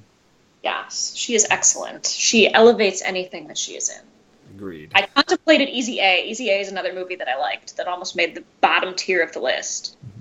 And then I was like, I haven't seen that in forever. I really just like it because Emma Stone is in it. And Badgley, I really love Gossip, Gossip Girl. Mm-hmm. Really enjoyed Dan. So like that was like peak like Gossip Girl Dan time, so it was like Dan and Emma Stone, right? Like I think I remember watching and be like, "This is the greatest movie of all time." Like, I don't know why everybody didn't give it all the Oscars. Like, I don't understand, right? So, yeah, so I think I that was one of the ones where I'm like, "Okay, this is this really one of my favorite movies?" Like, no, but no, yeah. So that's like full disclosure. Like Emma Stone can do no wrong. Fair enough. I mostly agree. I mostly agree. Yes. She wasn't enough to make Superbad go up, up all the way, but yeah, maybe if you watch it again, maybe it'll bump it up. Yeah, maybe I'll or, appreciate it like, a little more. Like, that's terrible, like, what am I doing? it, there, there's always that chance every time. Yeah, that's one of the fears, is like you rewatch something that you thought you really liked, and you're just like, this is awful. Like, what was I thinking? Yeah, it's, it's interesting, because I like... When I first started doing the spreadsheet, I would, I had to like think of all the movies I'd ever seen because like I hadn't, I didn't keep track of them before that, and I'd, li- I was like, uh, if it was twenty eleven, I was nineteen, twenty years old at the time, so that's a lot of time to figure out. Well, did I see this movie, this movie, and try to not miss anything. And I also track Rotten Tomatoes score in my spreadsheet as well, so. Mm-hmm. When I was putting all those in and comparing like the movies I really liked and remembered, like every time I was like, this is an old movie that I loved as a kid that everyone also loved. I was like, yes, Vindication. But then there would be just as many times where it'd be like, oh my gosh, this is like an eleven percent on Rotten Tomatoes. And like, I think it's amazing. And then I'm like, well, is that a problem with me? Or did nobody else get it? Like, you got to try to like, rationalize it a little bit within your own yeah. head, and it's funny. I don't know. It's an, it's an interesting endeavor to, to undertake. Yeah, I'm sure. Definitely. So we made it. It only took an hour and a half. Yeah. But, but we got there. Now I now I'm like nervous, like to show off the final pick. What if it's like, oh man, because this you're kinda, an idiot. This kind of defines you. Yeah, but I think when you say it like that, I think it is accurate. Okay. Empire Records. Interesting. Interesting. That is not at all what I expected. No, well, okay, what was your... What were you leaning towards? Not that you would know specifically, obviously, my favorite movie, having right. I don't the know. First we've conversed with each other, really. What's but more like ballpark. I don't know. Like, what's interesting is, like, Empire Records, of all the movies you've listed, is the one I've seen the most recently. And uh, to kind of, not to bury the lead, but is the lowest rated movie of all ten on your list. No! Unfortunately. Oh. Um... So, I, I didn't no, no specific movie like came to mind. Thinking like, well, what would you like more than Superbad? But, but I was like, well, if you like Superbad that much, could have been like a Judd Apatow comedy, um, uh, something yeah. like that, or I don't, I don't know. I, I just, and then you're like Empire Records, and I was like, I didn't really like that. We were doing so well up until we, now. We were. But, see, I uh, loved Empire. But Empire Records, I think, was very, like, formative years. Like, mm-hmm. watched it a thousand million times. Sure. It almost might be more like, you have those things where it's very nostalgic. Sure. I think it's almost more one of those. So the first time I saw Empire Records, was, I was a senior in high school. Mm-hmm. Um, another, like... My the guy I was dating at the time, we wa- I think he had like people over, and that's a lot of what we would do. Like I said, we'd like go to the movies or go to people's houses. We'd all, you know, there'd be like a million people everywhere, and like a group would be watching a movie, and a group would be like running around outside, like whatever. Right. So it was one of those ones where I think we had like people over, watched Empire Records. I just remember I loved it. I really loved it, but it was also very like. Kind of like that was like my dream at the time, like, oh, if I could just like work in a record store, like that would be so cool, because I was very into music. Mm-hmm. Like back then, like I mentioned, I was very cool, like I thought I was very cool, like hipster scene kid back right. in college, like, you know, like Alkaline Trio and like Brand New and like Take It Back Sunday and like all that stuff. So this was also when I was starting to like that kind of music. Like I was just starting to know, like, you know, my guy I was dating was like in a band, and like all our other friends were in a band, and you know, like um the Mighty Mighty Boss Tones came and played at like Elmira College, and like we all went. It was like the first concert like we all went to, and like that summer I went and saw like Saves the Day and like Dashboard Confessional, mm-hmm. and like all of those, and it was very much almost like a whole part of that experience, like senior year and the summer after senior year and like going off to college. I watched it like a ton more times in college. And just one of those ones like we would just quote it all the time, like, damn the man, save the empire, like with today, today, like all that stuff. Mm-hmm. So I think that's a lot of it. I actually, I have not watched it in a while. So I almost wonder if I went back and watched it now, if I would still like it as much. Sure. But I think I would. I really feel like I would. Mm-hmm. I think it's just one of those things like, it's almost, like, too attached to, like, my being. I that... was just about to say that exact thing. Yeah. Yeah. It feels like it's a part of you. Yeah. Yeah. yeah. And so I get, like, about around that, like, time, I think. I think it's pretty normal. I get, you know, for college and stuff like that, like, just every now and then you get, like, really nostalgic. Like, there's just certain things that just make you think of then. Mm-hmm. Like, that's definitely one, like, that movie, like, makes me think of, like, high school, like, college. Yeah. But, yeah, so that's more, I think, like, sentimental value. That's a lot of why it's up there. Very sentimental value movie, which is, like, ridiculous about a movie about a bunch of, like, teenagers working a record store that's going to get bought out by, like, some corporate, like, douchebag. Yeah. But, hey, you know, teach their, that's me. Teach their own. Mm-hmm. But, yeah, I I saw it last February for the first time. Only time. Mm. And again, I mean, like that was sixteen months ago. So I've seen like two to three thousand movies in the interim. So again, I don't really remember much about it. But I remember like kind of my takeaway from the experience of watching it was mostly that it it felt like a movie of its time. Like it's definitely like a late nineties movie. Oh, very, very, and, very. You know, I'm watching it in twenty seventeen, And yeah. like, even if I'd watched it in the late nineties, like I was like seven, eight, nine years old. So like it, it wasn't going to connect with me then either. So mm-hmm. I just, I was, I was just born too late, born too early, didn't watch it soon enough sort of thing. And it kind of like the whole experience of it really just passed by me. Yeah. In that way. So. Yeah. I think that's like the difference. Cause when did you say it came out? ninety-five ninety-five So I was, I graduated from high school in two thousand one. Mm-hmm. So I was like, you know, it was a few years after it came out. Right. So I think that's part of it too, is I think, how, when did you graduate? How oldish are you? I'm twenty-six. I oh. graduated from high school in oh nine. Okay. So I'm about like eight years older than you. Yes. So it's a little, not like a huge gap, but like just enough where, you know, I I was in high school and you were in like sixth grade, middle school. Right. Yeah. So it's, it's a little. It's little just enough time for like all your childhood favorites to be different than all my childhood favorites, pretty much. Yeah. Like when you're talking about skipping high school and you were on your phone, like I think first the cell phone, like that was like, you know, if you had a cell phone, like then like you were pretty cool. Like I got my first cell phone, I think when I was in college, like mm-hmm. freshman. Like, I talked to people on, like, I C Q, like, back in the day. I don't even know what that is. Yeah. It was, like, the first, like, instant message, there was, like, a little flower. Oh.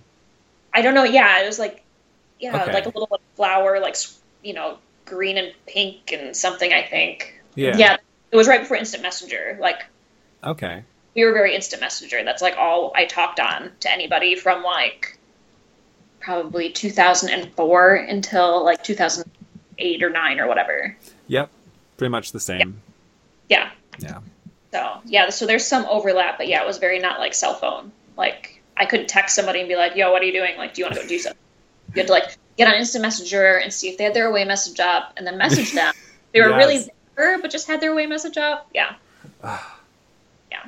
But like half of the people that had away messages up were actually just there and like, you just want attention. Yeah. Put some, like, you know, some song lyrics on, like, oh, um, blah, blah, blah.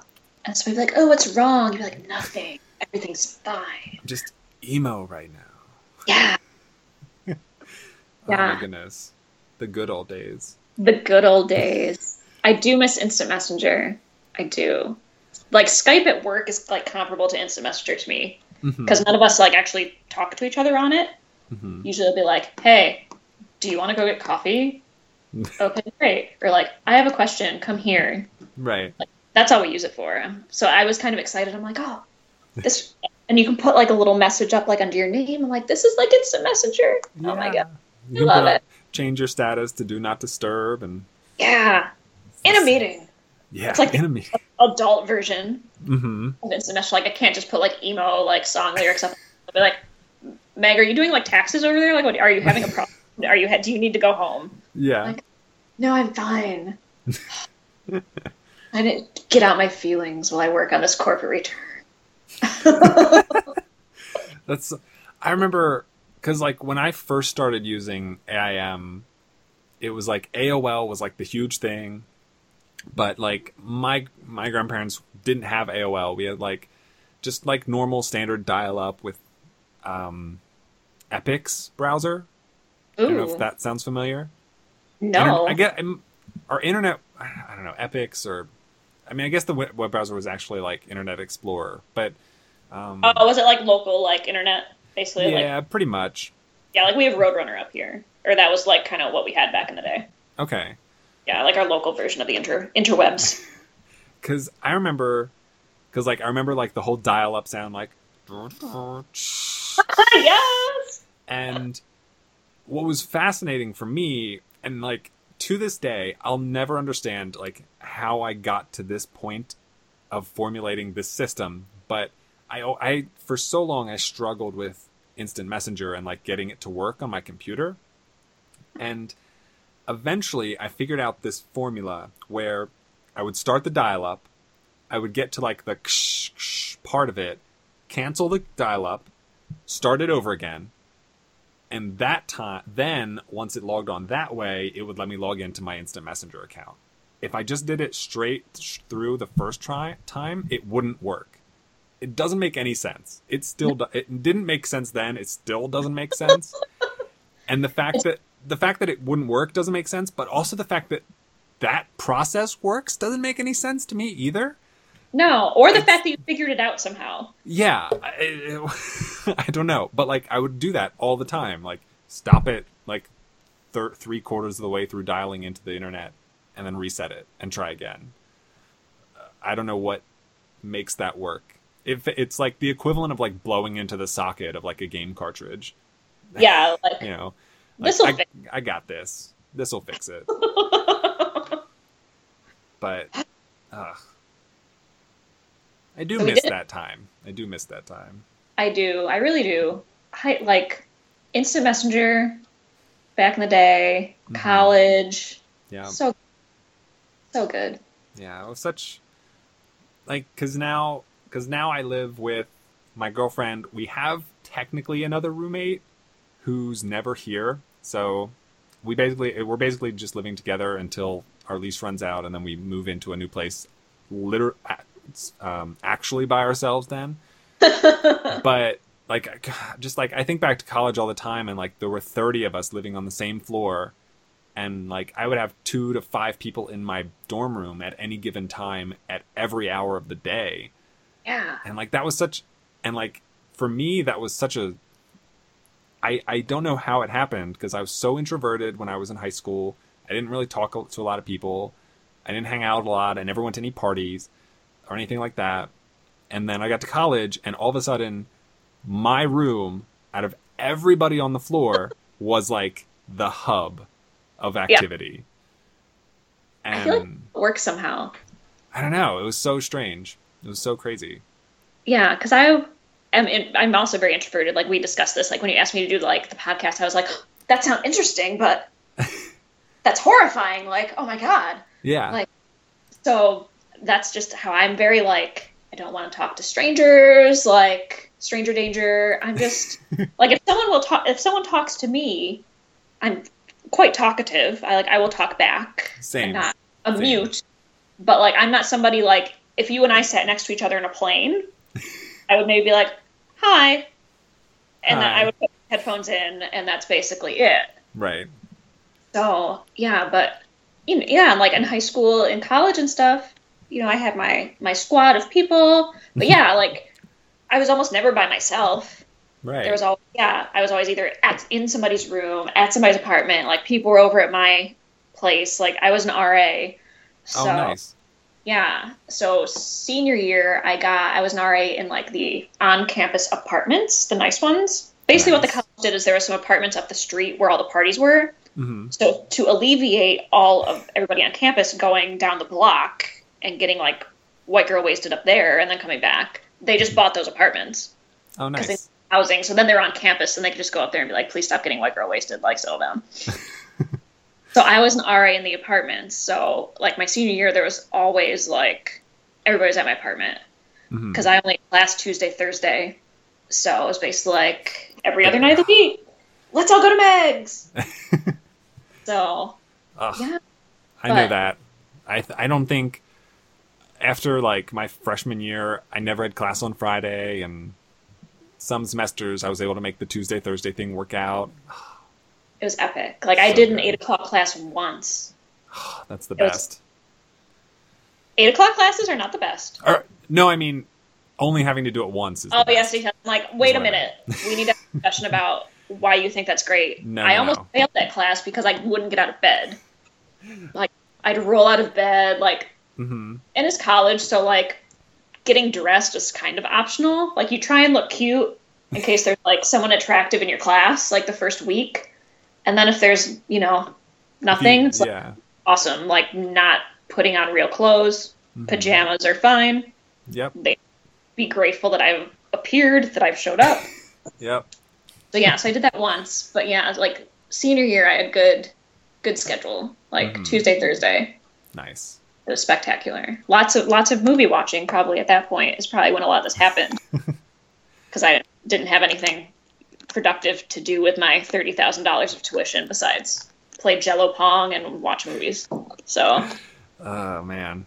Yeah. yeah. Cause my freshman year, um, I went in with twelve credits. So yes, like I, super I, light I, schedule freshman mm-hmm. year and, um, twelve credits that ended up being four classes. And one of the classes only met once a week, like midday Friday. It was one a one credit class, like super chill class. Almost failed that class because I missed. It was it was like some I forget how it was worded, but it was like if you miss three of these classes, you can't pass. Like you just fail.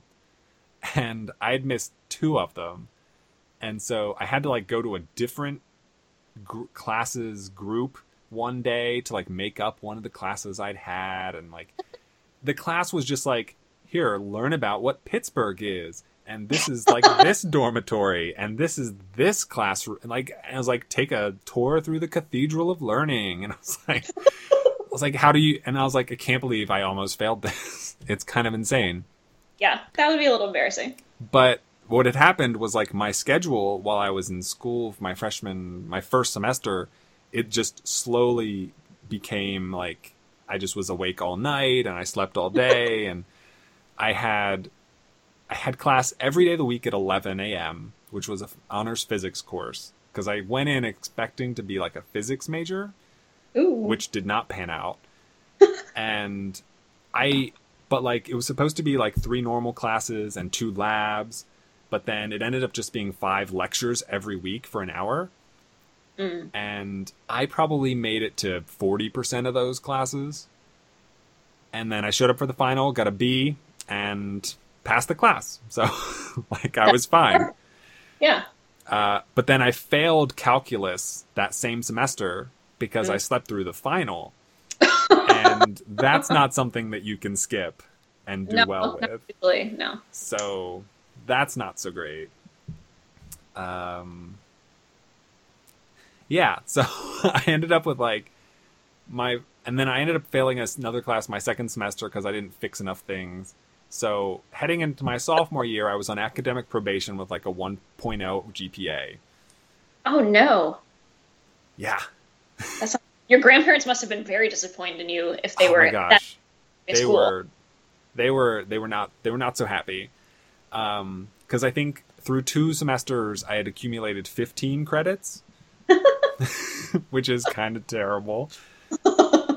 And so, like, I failed calculus, I failed intro to computer programming, and I failed um, seminar and composition, which was, like, the basic level writing class. Well, all of those sound kind of terrible, so, I mean, I don't really... um, and, like, so I then went on... I still managed to graduate in four years. I took one summer semester to make up some of the credits. And I ended up graduating with a, a degree in fiction writing after ah. failing a writing class. I was wondering what you ended up majoring in. Yeah. So I moved on from physics to fiction writing. Nice. I would and... I think that's something that I would enjoy, except I hate writing. Like Then how would you enjoy it? I enjoy books, I enjoy reading. Okay. I, and also well, I'm also not creative, so I guess I would admire I wish I would aspire to be perhaps a fiction writer, like mm-hmm. if I could just make my best self, like, you know, appear, like that would be something I'd be interested in, mm-hmm. or interested in. But yeah, I suppose not liking to write and lacking creativity would sort of hamper my productivity in that area. Yeah, those um, are pretty necessary traits of, of that degree, for sure. Yeah. Yeah, I actually not liking writing. I was a journalism major when I oh. went to. That's what I originally was. Interesting. Yeah, because I worked, um, our local newspaper had like, they started where they had high schoolers do mm-hmm. like a page, like once a, you know, every couple weeks. And I was like, that sounds kind of interesting. I'll do that. Cool. So I did. And I'm like, I can work for a newspaper. That will be my job. So I got, I had got a scholarship to Ithaca Communication awesome. School. Yeah. So I went there. I'm like, journalism's terrible. Oh no. Yeah, basically. Well, as you may have perhaps garnered from our conversation so far, I'm pretty, um, pretty nice person, not mean-spirited, like pretty happy, mm-hmm. pretty nice. So I had an issue with, like, you know, the asking the hard questions, like, you know, okay, your whole family just died in a car accident. How do you feel? That's and I'm rough. Like, I can't ask people that. That's horrifying. Like, so rude. Mm-hmm. And they're like, well, no, but you need to, you know, that's just what you do. And I'm like, I don't, I don't want to do that. That sounds awful. Mm. Like, so I'm like, well, I have this scholarship to the communications school. Uh, now what am I going to do? Because I was minoring in soci. I was just trying to decide if I wanted to be a psychology minor or a sociology minor. Mm-hmm. So I took, I was similar to you. I uh, had college credits, like a fair amount of that when I went to college. I so, I had zero college credits when I got to college. I just said you had like fifteen or so. Or no, no, oh no, I had after my fir- freshman year, I had fifteen credits. Oh, okay. Gotcha, so gotcha. I was like a full semester behind after two See, semesters. I there with like a, a collection of credits and then kind of went downhill slightly and recovered. Okay. Gotcha. Okay. Yes. So I had credits already. I took like, because at my high school, we could, there's like a community college, we could take like those classes. So I took like ACE Spanish and ACE Math, then whatever else. Okay. Gotcha. English. Yeah, like English and whatever. So I had like about a semester's worth of credits by the time I went to college. Mm-hmm. So I used my time to just take things that were fun, basically, because I'm like, well, I already, I took, I kind of got the prerequisites out of the way. Like, I don't want to learn Spanish anymore. Mm-hmm. Finish that. I figured like you would be required to take math class. So I'm like, oh, I was taking high school. And then when you're a journalism major, you don't need to take math class. So that was a waste of my time. So I had like stuff like that. So I took like Shakespeare twice for fun. Neat. That's the kind of person I am. I took that class. Yeah. We had Shakespeare mythology in high school. That was like one of the classes you could take senior year, and it was like the best class. Awesome. So, yeah. So I kind of fell in love with it. So I took it. You could take it twice in college for credit. So I took it twice my freshman year. So I did that. I was like, I don't know if I want to be a psychology minor or a sociology minor. Decide on sociology, mm-hmm. which is actually probably what I would have liked to have majored in. But then I was like, well, I have my scholarship to communication school. And, like, what what do sociology majors do? I, unless, I don't know. Unless you're going to be a sociology professor, perhaps, or study people. Yeah. Ever. Which...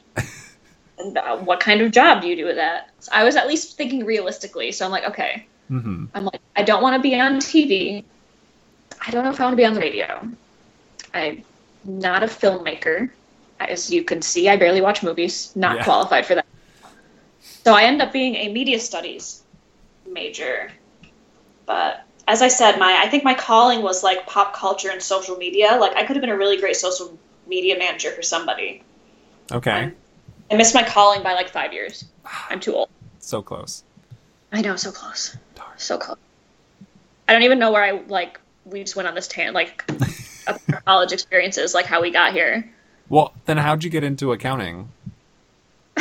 Well, so that's another story.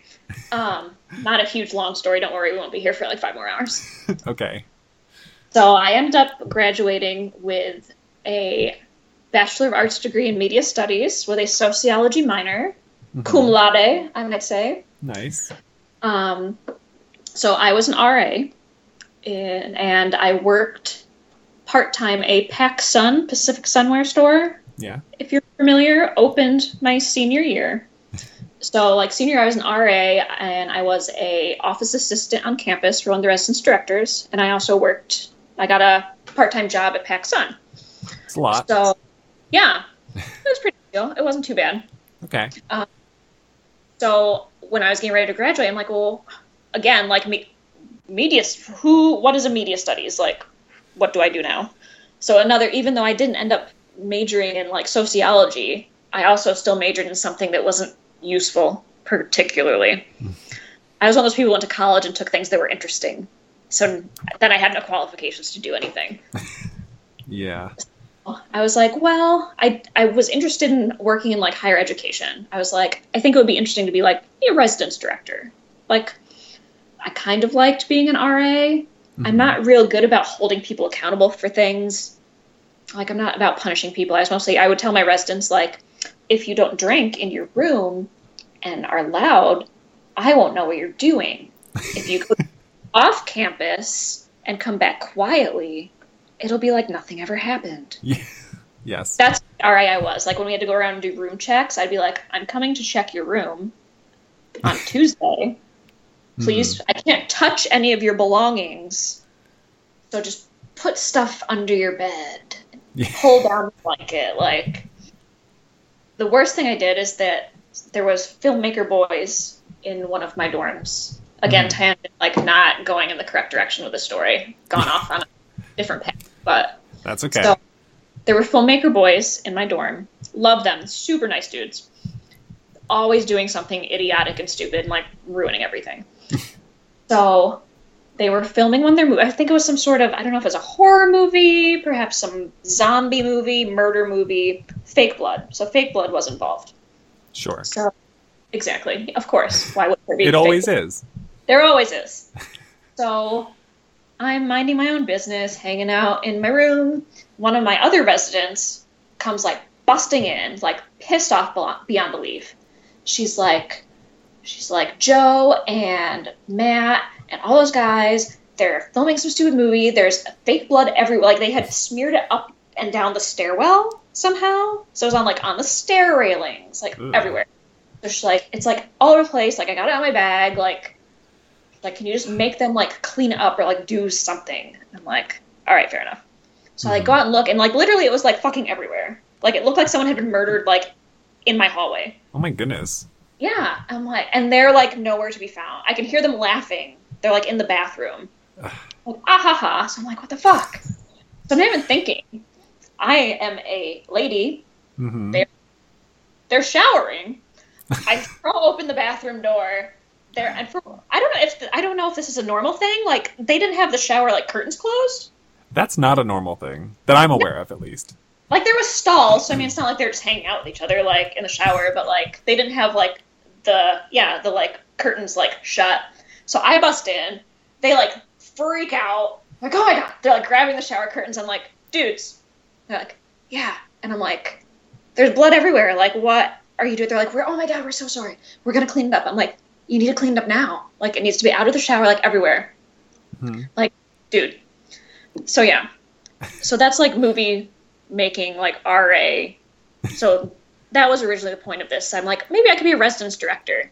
Mm-hmm. As you can see, totally qualified for this. Like, busting in on naked dudes. Like, yeah, just telling people to put their contraband somewhere else. Yes. If you're going to do illegal activities, do it elsewhere. Like, mm-hmm. probably not, probably not uh, maybe the best line of work for me.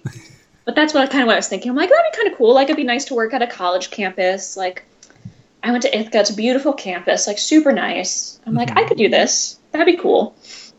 So that's originally what I applied to do. So I'm still working at Paxson. I had applied for, like, a couple R D jobs. I almost got one at Colgate.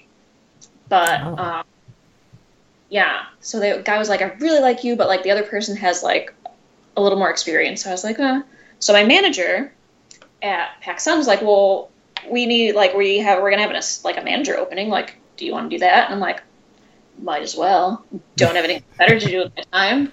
Mm-hmm. So I ended up being a retail manager for quite a while. I that's actually my husband.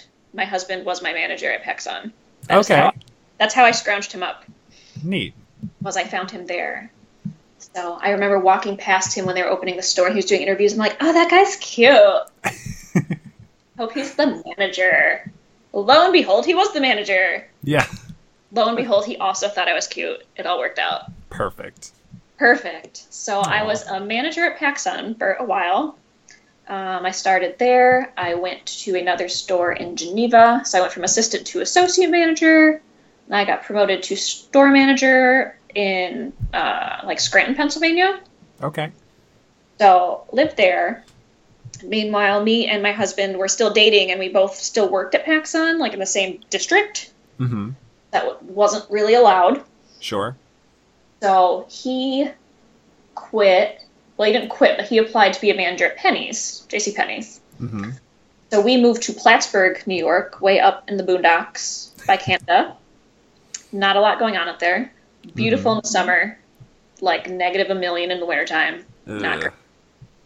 So we lived there for a little bit. We moved probably to like six or seven times between like when I graduated high school from like oh six to oh nine. I think we moved like six times. Wow.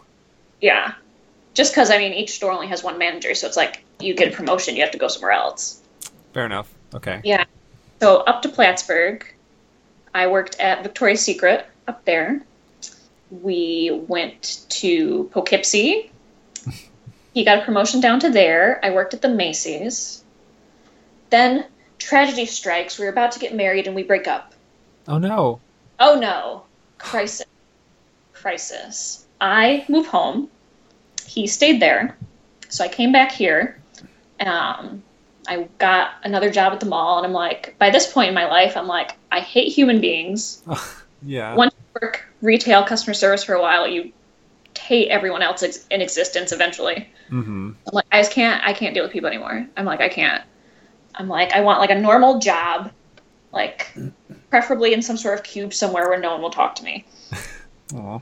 So I applied an accounting firm in my area, had an opening for a receptionist. I'm like, that doesn't sound terrible. I could probably do that. So I applied to do that. Husband realized he missed me. What a What a catch I am. How foolish he was.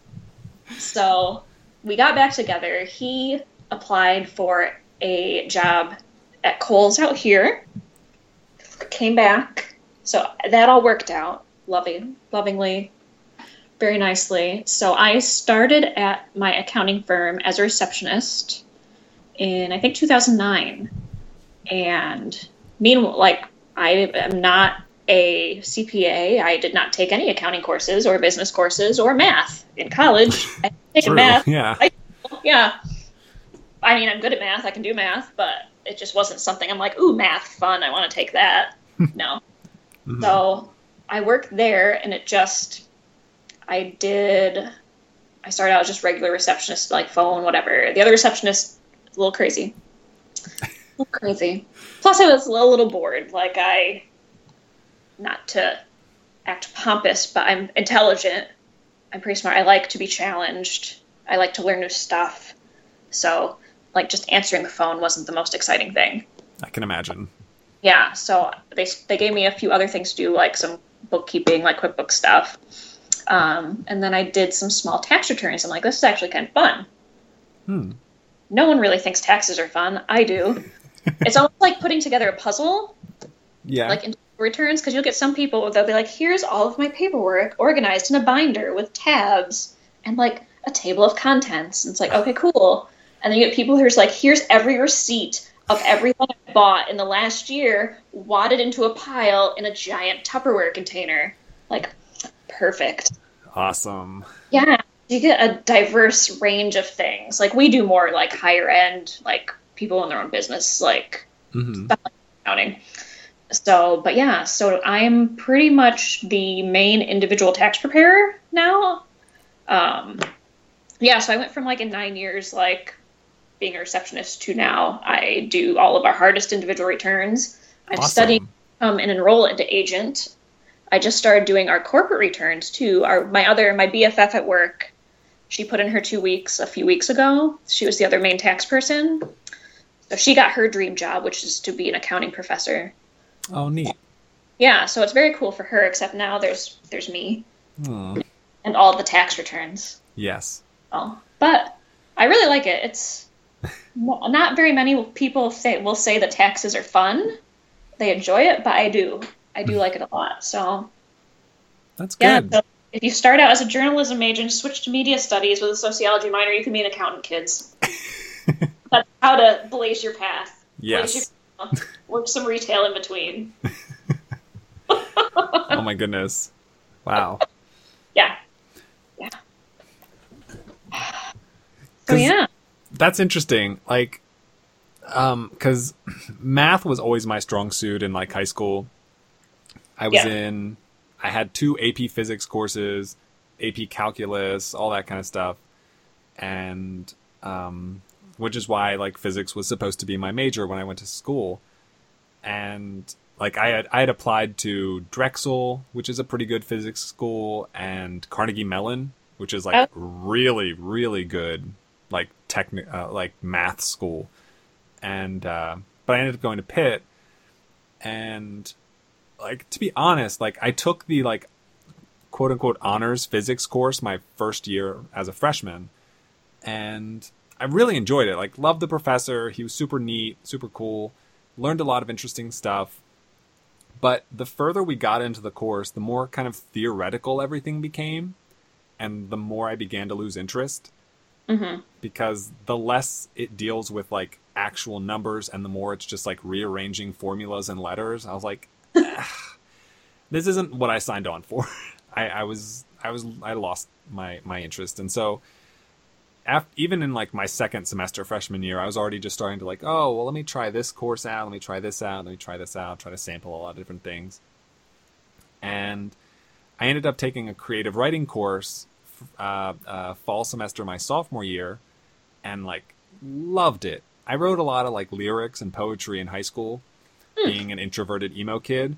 But uh, and so I was like, oh, maybe uh, I'll be able to do some more with that. And in the meantime, like I've got literally everybody in my family on my back. Like you should take an accounting course. You should, you're so good with numbers. You should be an actuary. You should be blah, blah, blah, blah, blah. And I was like, I just, I think I, I just figured if I did it too much, I would end up hating math. And like, I'd, and like at that point I was like starting to do spreadsheets and like, there's a, a lot of math involved in spreadsheets. So I was like, I do this for fun so often.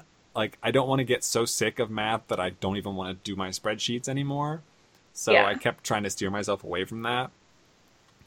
And the creative writing class was like really interesting. Like I made a lot of good friends in that class that I ca- carried through with throughout the rest of college. And so I took intro to fiction writing, intermediate fiction writing. Um, one of my best friends in college was also a fiction writing major. Uh, except he was doing it to be a teacher, uh, which I never really wanted to be because you have to take more classes in school to do that. So I was just like, you know what? I'm just going to be a fiction writing major. I had like a related area in anthropology because you could take a lot of like three hundred student anthropology courses. And you don't have to like volunteer or like offer your opinion in those classes. And I was like, I was, I swear in my entire four years of high school, I raised my hand like two or three times. Like I never volunteered any information, whether I knew the answer or not. I, I loathed speaking in class, my least favorite thing of all time. So naturally, my major was writing, and most of writing classes, it's like, we all write short stories, and then we trade them with each other, and we read everybody else's short stories, and then we have to talk about them the next day and critique them in front of everybody else. So, like, it's like a discussion, and I hated that. hated that so much. It was not my strong suit, and it was difficult to, to manage that side of things. But I made made it through. I graduated, fiction writer. And I took a year off from school and work and didn't do anything. um, I was really fortunate to graduate without any debt. So nice. I could like afford to do that, but only for so long. And this is going to sound remarkably similar to part of your story. So I got a job at Target. Uh, I worked overnight in the back room of Target, uh, which Love was... Target. What's that? I said, love me some Target. Uh, I, I ended up being, so I was there for three years and, um, I, within like the first year, they were all, they like came to me and they're like, hey, you know, do you want to test this? Do you want to like interview to try to get a, a promotion to a team leader? And I was like, my first response was like, no, I was like, I, cause I was like, I was really nervous and scared and I didn't want to be like in charge of other people.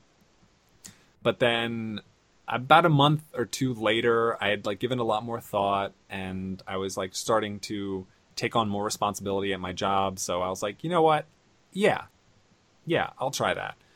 So I ended up past that interview, and then I spent two years uh, waiting to to be promoted.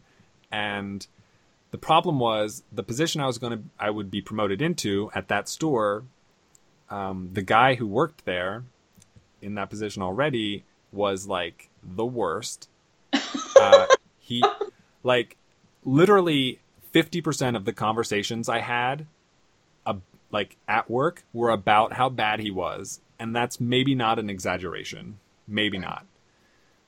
And everyone, like, I would badmouth, like, badmouth is not really the right word, but like, we would just talk about like the things he did that made no sense and like how much he set us back in the process.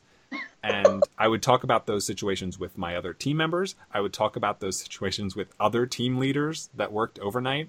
And I would also talk about that situation with executive team leaders who were like my boss's bosses in the store. And everyone, every single person agreed. Every single person except the store team lead, who was like oh. the manager of the store. Perfect. For one, for who knows what reason, my boss was in his back pocket, or, or whatever, or, or the store manager was in my boss's back pocket, or whatever the situation was. So two years of like waiting for this promotion, and it just never came, and it just never came. And like every couple of months I would hear that they were going to fire him, or I'd hear that he was going to quit. And I'd be like, all right, here, here it comes. Here's my time. Here's my time. And it just, it just never happened. So this was, um, about a year ago. So I was still working there a year ago in the summer, and I was, I'd finally decided, look, if I'll stay through the summer, which is the busiest period of time for us in my position, I'm like, and like, not to toot my own horn, but I was pretty much the best employee that they had, blanket, like in the whole store. Yeah. 'Cause naturally. Um, and I was like, look, I'll stay through the summer, help you guys out, make sure that that gets through as smoothly as possible. But if I don't have a promotion or like a like really good con- confirmed, like this is going to happen thing by like August, I got to get out of here. It's killing me. Like it, it's just so infuriating to like work in a place where so many people in upper management don't give a shit. Mm-hmm. So uh, in August I left, but the part that ties into you is um, I had a I had a very big bad accident in the end of March at, at my job. I ended up completely shattering my pinky.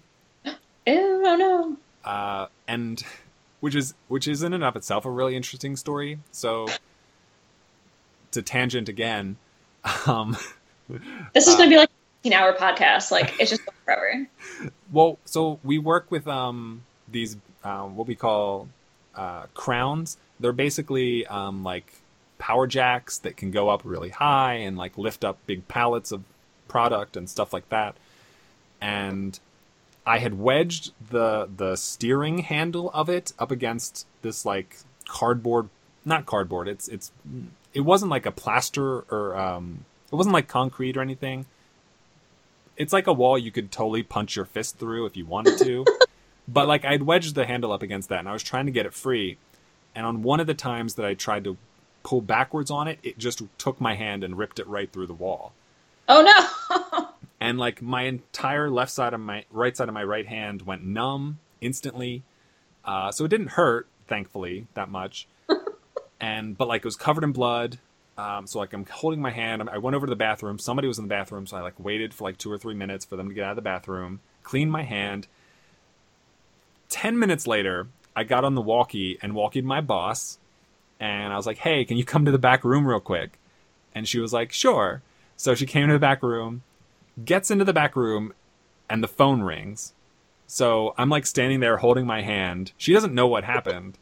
And like, I let her answer the phone, and like, I don't even like make any indication that like I'm in pain or that I hurt myself or anything. Let her talk on the phone, finish the call. And she, she gets off the phone and is like, are you okay? And I'm like, no. I'm like, pretty sure I hurt myself pretty bad. And so like she took me up to the front, cleaned up my hand, we wrapped it. It was like four thirty in the morning, um, and our shifts usually end at seven thirty. Oh, yes, overnights. Yes, you did say that. So yeah. Good time to bust your hand apart. Yeah. And so she was like, I can't. She's like, I can't advise you what to do, um, because like it's a liability if I tell you to do something and then it doesn't work out. And I was like, okay. And I was like, so I'm just going to keep working. So like I had my hand wrapped, and like my bo- my direct boss wasn't there that night. So like I was basically in charge of the back room. So I just worked through the rest of my shift. Um, we even actually stayed late to help make sure everything got done. So like seven thirty became eight o'clock or so. Eight o'clock comes around. Everything's taken care of. And uh, my boss boss who helped me, she was like, all right, so no, we have to file like a report for this because you got injured on the job. And like, we have to call somebody. So I called somebody and I explained like what happened and what the state of my hand was. And this woman on the other line of the phone, she was like, okay, you have to go to the emergency room right now. Um, go to this place. She gave me an address, uh, and uh, you really need to get x-rays and stuff. So I went there. They did. They got x-rays. Uh, my pinky was broken, and the x-ray, it looks like a pretty clean break. So um, then they sent me to a hand specialist across town, which I went to. And he was like, yeah, it was, this was, by this time it was Monday. And he's like, all right, I'm going to schedule a p- surgery on Wednesday. Um, don't eat anything for this many hours beforehand. And I was like, so what about work? Like, I'm scheduled to work mo- Tuesday night. Like, should I just not go? And he's, this was the best answer I ever got about to any question I have ever asked anybody. He was like, sure, you can work. And he, and I was like, I can? And he's like, yeah, I mean, you can't make mess it up anymore, and we're just going to fix it. I was like, oh my goodness, that's not what I expected at all. So I had planned to work that night. But then the fact that I couldn't eat or drink anything before the surgery, which was in the morning, right after my shift would end, means, oh. means like I would be doing all this physical activity and like killing myself basically. So yeah, then you would pass out from hunger and yeah. smash it along with your hand. Yeah. So Perfect. Decided not to do that. Probably a good call. Probably a good call. So my boss's boss, the uh, who was there when my hand, when I had the accident. Uh, she drove me to the surgery, and he's like, look, we're just going to go in. Uh, we're going to put like a pin in it, maybe a plate over top to keep the bone together. Shouldn't take more than like an hour. Um, and I was like, awesome. They put me under, and I woke up and four hours had passed because they went into my hand and it was just shattered. It was like dozens of pieces of bone. Oh, they had to put in like fifteen screws, uh, plates, nails, whole, all, all this stuff. And my, my boss had been there the whole time. She's waiting there the whole time, uh, which was amazing. And she like drove me, uh, to pick up my medication home. We stopped at Target on the way to pick up the medication at the pharmacy. And like, I wandered away from her still real woozy from the drugs they gave me. And like, I was in, um, like the offices area, like talking to people, and like they were asking me how I was. I had like my arm in a sling, and I was like, oh my goodness, I like I don't remember anything, but it was so long, and, and I was like just like really bubbly and happy apparently. I don't, rem- I don't remember a lot of it. Most this is all secondhand information. And so my boss came in and she's like, I don't know where you went. You just wandered away. And like I just looked at her and I was like, thank you so much. Like totally ignored what she was worried about. Um, so, uh, and like I gave her a hug, and like she drove me back home and helped me situated. She like made me food, cause I wasn't even capable of doing that for myself. With your cyborg hand. I know. so what, so then, so like I was in a cast for like two weeks. Then they made me a special splint for my hand, which I had to wear for another like six weeks, uh, before I could finally like have full range of motion in my finger again. And the day I was able to take off my splint and not be forced to wear it at all, um, at that point, and during this period of time where like I was mostly incapacitated, I was at first not working at all, and then I went back part-time to do very menial jobs. uh, I would I had gotten far, far closer with my boss and was trying to get her to go out with me. Yes. Yes. My and like my boss boss, so like two levels above me. Not and, your incompetent boss that you don't like. Right. The better one who also the hates better. my direct boss.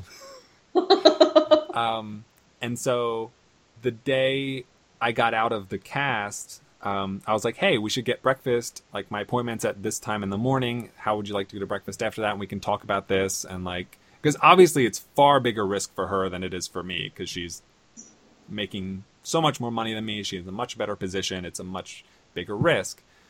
And I had even told her, I was like, look, if it's going to be a problem, like I'll quit, because I had already planned to do that anyway.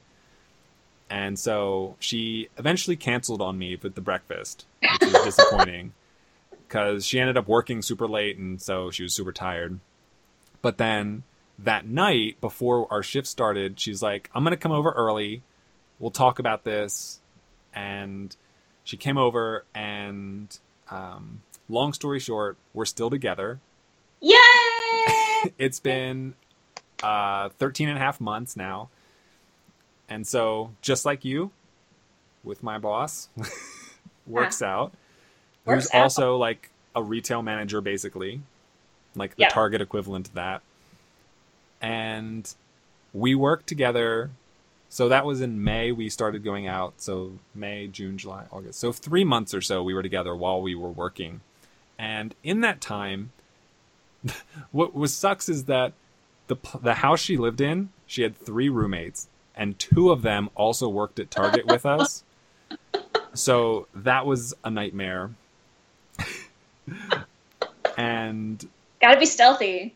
I was. We we made it like a month and a half, which isn't too bad. Uh, but they did find out. And they were like super chill, I guess, at first. But in the in the meantime, it's kind of since become more of an issue. But she doesn't live there anymore, so fuck them. And That's right. uh, yeah, so so what what I hate is like I left like ten months ago. Like I've been to Target in those last ten months, maybe three times total. And like every time I go, I try to see everybody I remember and like people I liked a lot and just to say hi. But like my girlfriend who hates working there and has wanted to leave for so long, but can't because she doesn't have a job to go to instead.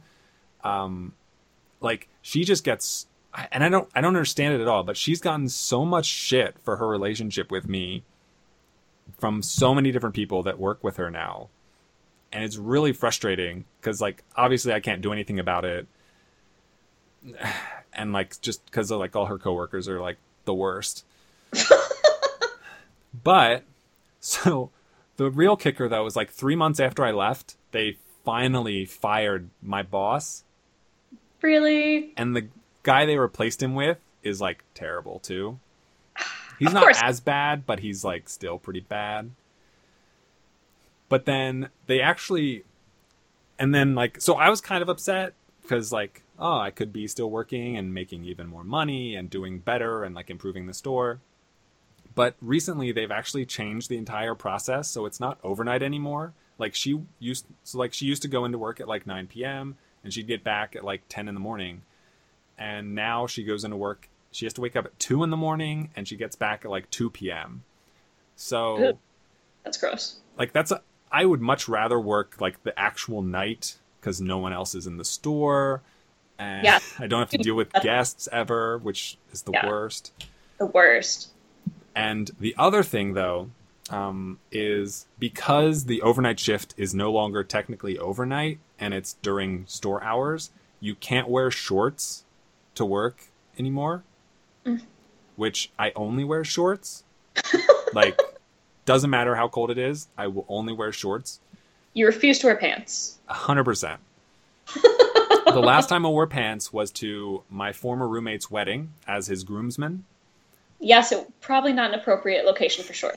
Well, so after the ceremony and after like the dancing, the dances, and while we were eating, um, so we ate, we had the re- we had the reception and we ate, and as soon as the, we finished eating, I was like, "Hey, I'm gonna go change into shorts now," and he was like, "Yeah, that's fine."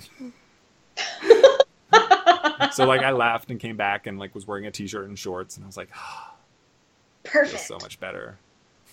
Yes, that's more more my style. Like obviously I work in an accounting firm, so mm-hmm. it's a little more old school. Like we just got so where we didn't have to wear pantyhose like two years ago. Like so you were forced to wear pantyhose before that? You were supposed to wear hosiery if you wore a dress or a skirt, which wasn't a problem for me because I'm a tomboy and I hate dresses. Mm-hmm. I literally have never worn one, I think, since I've worked there. So okay. I always I always wear pants. But so Sex and the City, basically, they take credit for making it so like, oh, the modern working woman like doesn't wear hosiery. That was off the air when I was still in college, like two thousand five, mm-hmm. like was I, I think the finale. So like my office from oh five until like twenty fifteen or sixteen was like hosiery. Ugh. That's a God forbid someone see my bare legs. Oh my goodness. They will never take me seriously enough to let me do their taxes. This society. If they see my flesh. Ugh. So, yeah. But what about your face? Well, that's probably terrifying enough for people. I'm surprised I that somehow I have managed to unleash on everybody. But I always used to joke because we were also, I don't know if there was a rule about whether you could wear like sleeveless shirts. Mm-hmm. But my general aesthetic is as soon as I get home, I put on like black like workout capris. So like black half leggings basically. Mm-hmm. And a tank top like sort of like you. That's basically all I wear. Yeah. Unless it's winter time, then I do wear pants, like like legging pants, mm-hmm. but at least long pants. So like work clothes are not my jam. I don't like dress up. I don't like hosiery. Like even if I did like dresses, I would not wear. Like I wouldn't. I wouldn't do it. Right. So yeah. So I understand. Like, and I mean, I can kind of see. I mean, I guess if you're working in the stockroom, then shorts are not a big deal because, again, God forbid the clientele see your naked legs. Yeah. Then I... tell them like where the shampoo is, and they take you seriously. Like, come on. Right. Right. Exactly. And one of the things actually I really enjoy about Target. See, I I go to Target like three times a week. I I actually went to Target earlier today. Oh wow. Like, yeah. Love Target. Love Target. It has a lot of great things. Yeah, but one Fair. thing that my husband always talks about is whenever we go to Target, like, we'll see the, you know, the employees, and they'll be like, oh, you know, are you finding everything good? Okay, blah, blah, and we're always like, oh, yeah, mm-hmm. which is kind of more our personality anyway. Like, we worked retail, like, we understand. Like, we don't want to be those customers. Like, we understand how that works. But in Target, like, we never see anybody talking to any of the workers, like, everybody sort of does their own thing. Every now and then at the checkout, someone will have an issue. But, like, throughout the store, our Target here anyway, like, everybody were, is independent. People hmm. do their own thing. Like, I've never gone to Target, and I'm like, I think I asked somebody for something once, and I felt horrified about it. I'm like, I am that person bothering the Target worker because I can't find uh, I think I wanted to find when – it was when Oregon Trail came out, like, the card game, and okay. you couldn't find at any of the Targets. So I'm like, I'm like, it says on the app that there should be one here. I'm like, and there was a girl who's like, oh, are you finding everything? And I'm like, I'm like, how bad do I want this Oregon Trail game? Bad enough to bother this person. Mm-hmm. Kind of. And she was like, super, but that's like the only time that I've ever asked anybody for help at Target. So meanwhile, husband, husband works at Kohl's. Okay. And all he ever talks about is like, and I've noticed this too. I don't know if it's more like, like retail stores that just sell like clothing. I don't know if that's maybe the difference at Target is Target sort of like, you know, there's clothes and like electronics and food and everything else. So it's sort of like, you know, I don't need help at the grocery store generally. Right. Right. Like there's only so many clothes, like all the underwear is here. Like all the tank tops are there. Like I'm not gonna be like, hello, do you have eighty-five more of these in the back somewhere? Not, that's not my expectation when I go to Target. Right. Oh, but he always talks about like, just the crazy things, like people like need at his store. Like basically like you almost need to hold their hand, uh, walk with them throughout the store, pick everything out. Like, I don't know how he still does it. He's worked retail like since he was in college, basically. Yeah. I does. I lasted like, how long did I last? Four years. I lasted four years. That's not bad. No, but like it would be my dream. I sent him a meme the other day where it showed this person like three doors. Behind door number one's like five million dollars. Behind door number two is like the love of your life. And then behind door number three is you can call any customer an asshole and it, without repercussions. And the person just goes right for door three. I'm like, that is me. That is me. Like, I just can't. I, I have, as I said earlier, I'm trying not to be very judgmental, very open-minded, like, mm-hmm. you know, your gender or race or sexual orientation, like everything like that, like whatever you want. Don't right. care. Yeah. Super, like, people who are stupid, like ignorant stupid, like I can't. I can't. Mm-hmm. I just have no tolerance for that. Just none. Those are the people that I judge and that I'm like rude to. That's about it. Yeah. Other than that, I pride myself on being like a nice person. I'm polite. I have good manners. But no, if you're dumb, like stop. Just don't. I can't. Well, that was like the other thing. Like I worked in the back room, so like I was very little on the floor, so I didn't deal with like customers that often. That's the dream. That is the dream. Every once in a while, though, it would happen, you know. And the problem is because I spend all my time in the back room, I don't know where anything is on the floor. So they're asking me like, well, where's the, you know, bleach? And I'm like, well, I know it's in this section of the store, but I can't tell you what aisle. So like, I'd usually have to find another person that works there to like get them to answer the actual question. Then you look like that dumb employee, like, oh, this person doesn't know anything. Yeah. Like, how long have you been here? And I'm like, two and a half years. Or the bleach is, God damn it. Exactly. Like it's, yeah. So it was, I, I remember this one time, this lady asked me for, um, they're like the big, like cooking eyedropper thingies. Oh, the, I don't know what the proper term for them is. The like juice sucker. It sucks yeah. The ju- yeah. She, baster.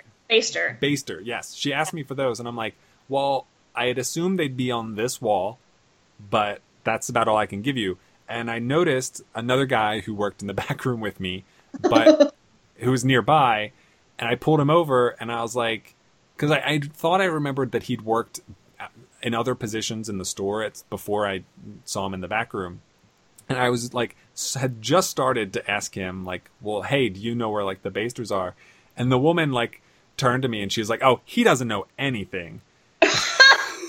and and I was like just completely shocked. Uh, only to find out that they were like, he was like her brother-in-law. So like they were there together. So like she had someone who worked in the store with her and still couldn't find the things, which is just mind-boggling. Well, at least that doesn't make you that like as bad. Yeah, I guess so. Yeah, hopefully. At least it's not some random customer like these two Target idiots can't find anything. Like what kind of people do they employ here? Yeah. Oh, man. I'm like, I could t- tell you exactly where it is in the back room, but that's not the same thing. No, no, no. No. Yeah, we watch Superstore every now and then, and it's, like, a little over the top. Like, it's a little outlandish, but, like, some of the things in there, you're like, oh, my God, yes. Like, that happens all the time. Mm-hmm. These people. Ugh. Yes. Yeah. Yeah, so I'm good now. I'm in my cube, my my layer of my cave of solitude, as I like to call it sometimes. Nice. When my uh, my work B F F put in her notice, as I mentioned, she had a good good cubicle, as I like to call it. She's all the way in the back. So she has like windows behind her. Mind nice. You, the windows overlook uh, the porn shop that's next door. Of course. Of course. And like part of the parking garage. So like nothing too except, but it's, there's light. There's natural light there. Mm-hmm. Because my office, the way we do it, we have like our cubicles, there's like three rows. So like the first year staff sits in the front. Okay. And then up, you get to move further to the back toward the windows. Okay. So, nice.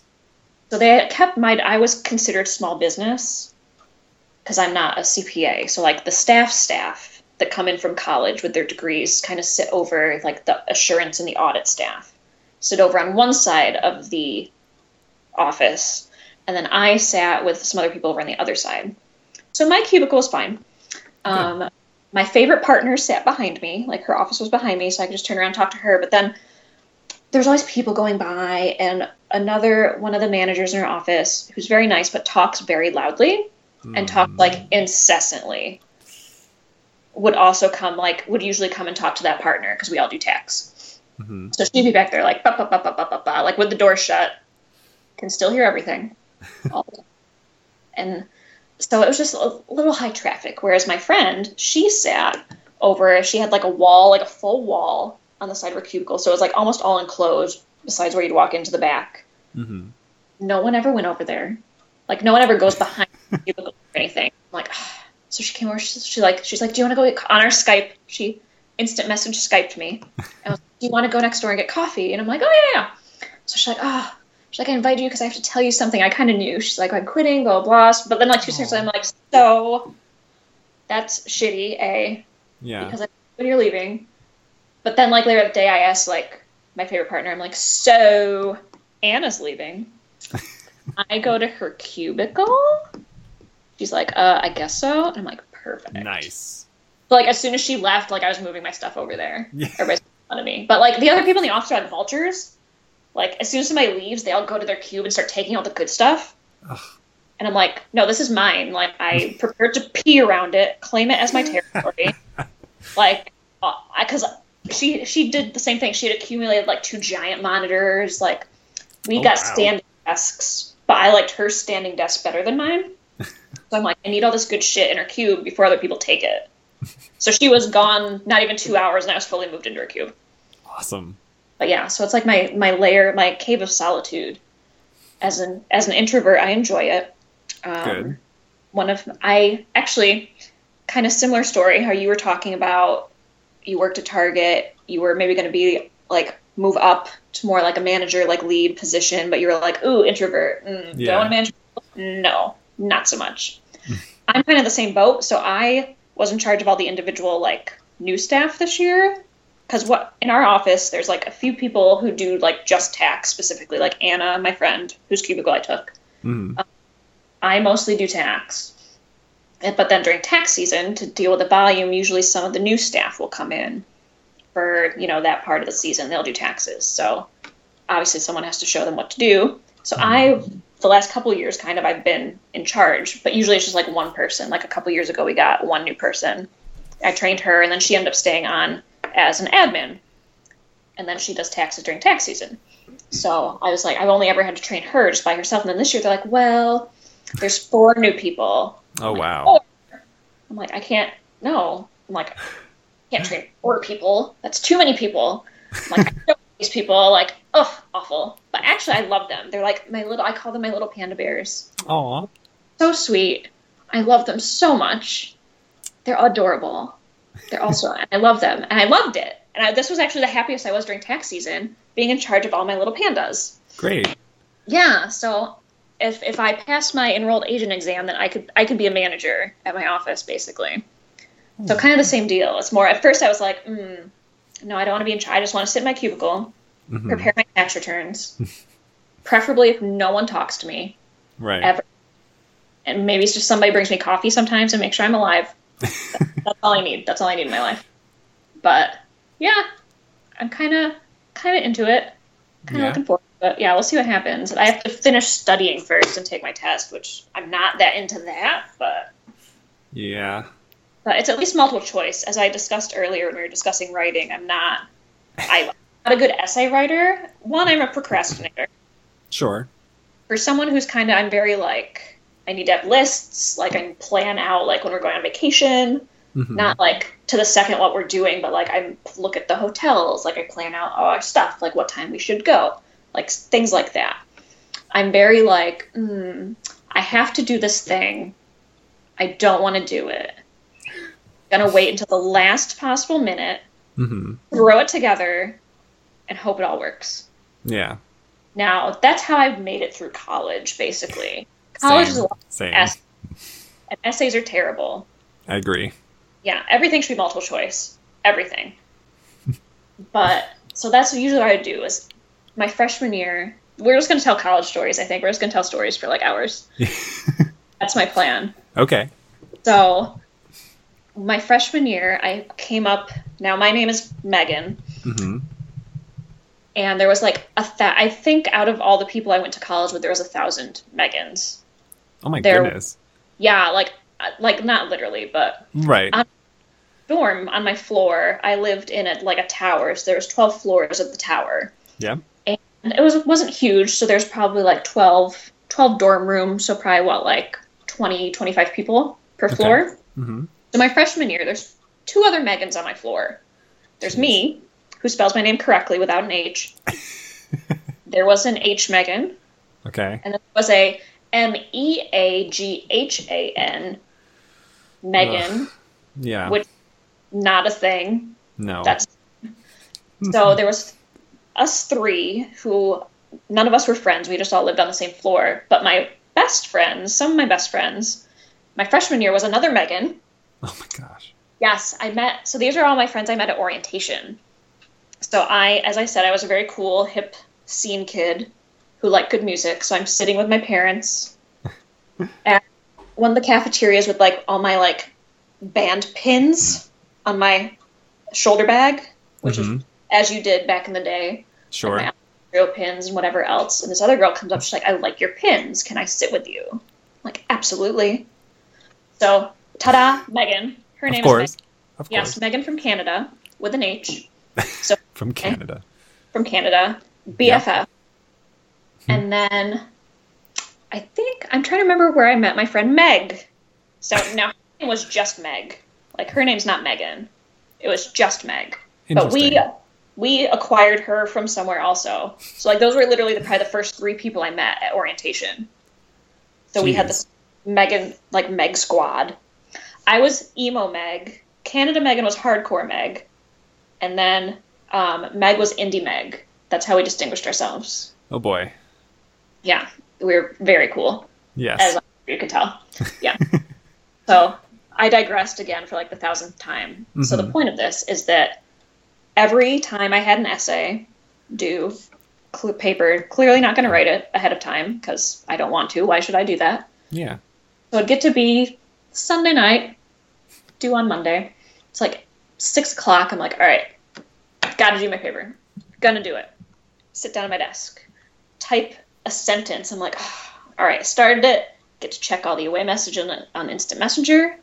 What's going on? Perfect. Mm-hmm. Type, type, type. Okay, I have my introduction done. Gotta check MySpace. Yep. Quite a reward. I deserve this. I've worked so hard. Inevitably, Megan, hardcore Megan, would instant message me, "Hey, um, I was going to go to the computer lab. I have to write a paper. Do you want to go?" Absolutely. Can't do anything in my dorm room, obviously. Clearly. So, clearly. So, and then our, also our friend Marissa, we collected people with M names. M names. M names. Also, we had a friend Katie, too. She was part of our squad. She okay. wasn't in it, but she was allowed. Usually would end up at least some combination of the four of us in the computer lab. Type, type, type. Same thing, like, instant message, instant message, like emo song lyrics. Oh my God. Blah, blah, blah. It'd get to be like two in the morning because we started this at like nine at night. Mm-hmm. And it's like a fifteen page paper because of course it is. Usually at that point be like, "Are you hungry?" Yeah. "Let's go to Wegmans." Oh my goodness. Love Wegmans. Yeah. Love Weg- Wegmans is the greatest. Oh. Wegmans is the greatest supermarket of all time. Like, fight me on it. I miss it so much. There's no Wegmans out here in Pittsburgh. No, there's not one that way, is there? No. I have been blessed. I think I've I've only lived in like one place without a Wegmans. Ugh. It was depressing. Maybe two. Two places. So, but yeah, we can discuss Wegmans momentarily. But basically okay. it would end up like two or three in the morning. We would go to Wegmans, buy like a candy bar, like some Red Bull, like whatever, whatever you buy. Usually a mag, we would buy magazines because why not? I have all this free time to read at three in the morning while I'm writing my paper that's due at eight. Yeah. We would go back and then we would be blasting our music, our emo scene kid cool music. We would be driving around through Ithaca, drive over through Cornell, take in the scenery, come back up, go to the computer lab where, mind you, we left all our stuff so no one else can use the computer. Naturally. Just up, all our shit all over the place. Finish the paper at like six in the morning. Ugh. Go turn like, and I did this like every time I had an essay due. Every time. Jeez. I, I just can't. If the, I don't want to do something, I just can't make myself do it. I'm very bad about it. I have no like self like motivation. I'm but, I'm the same way. Yeah, but I'm also very like, I can't not do the paper. Like, that's not a choice. Like, right.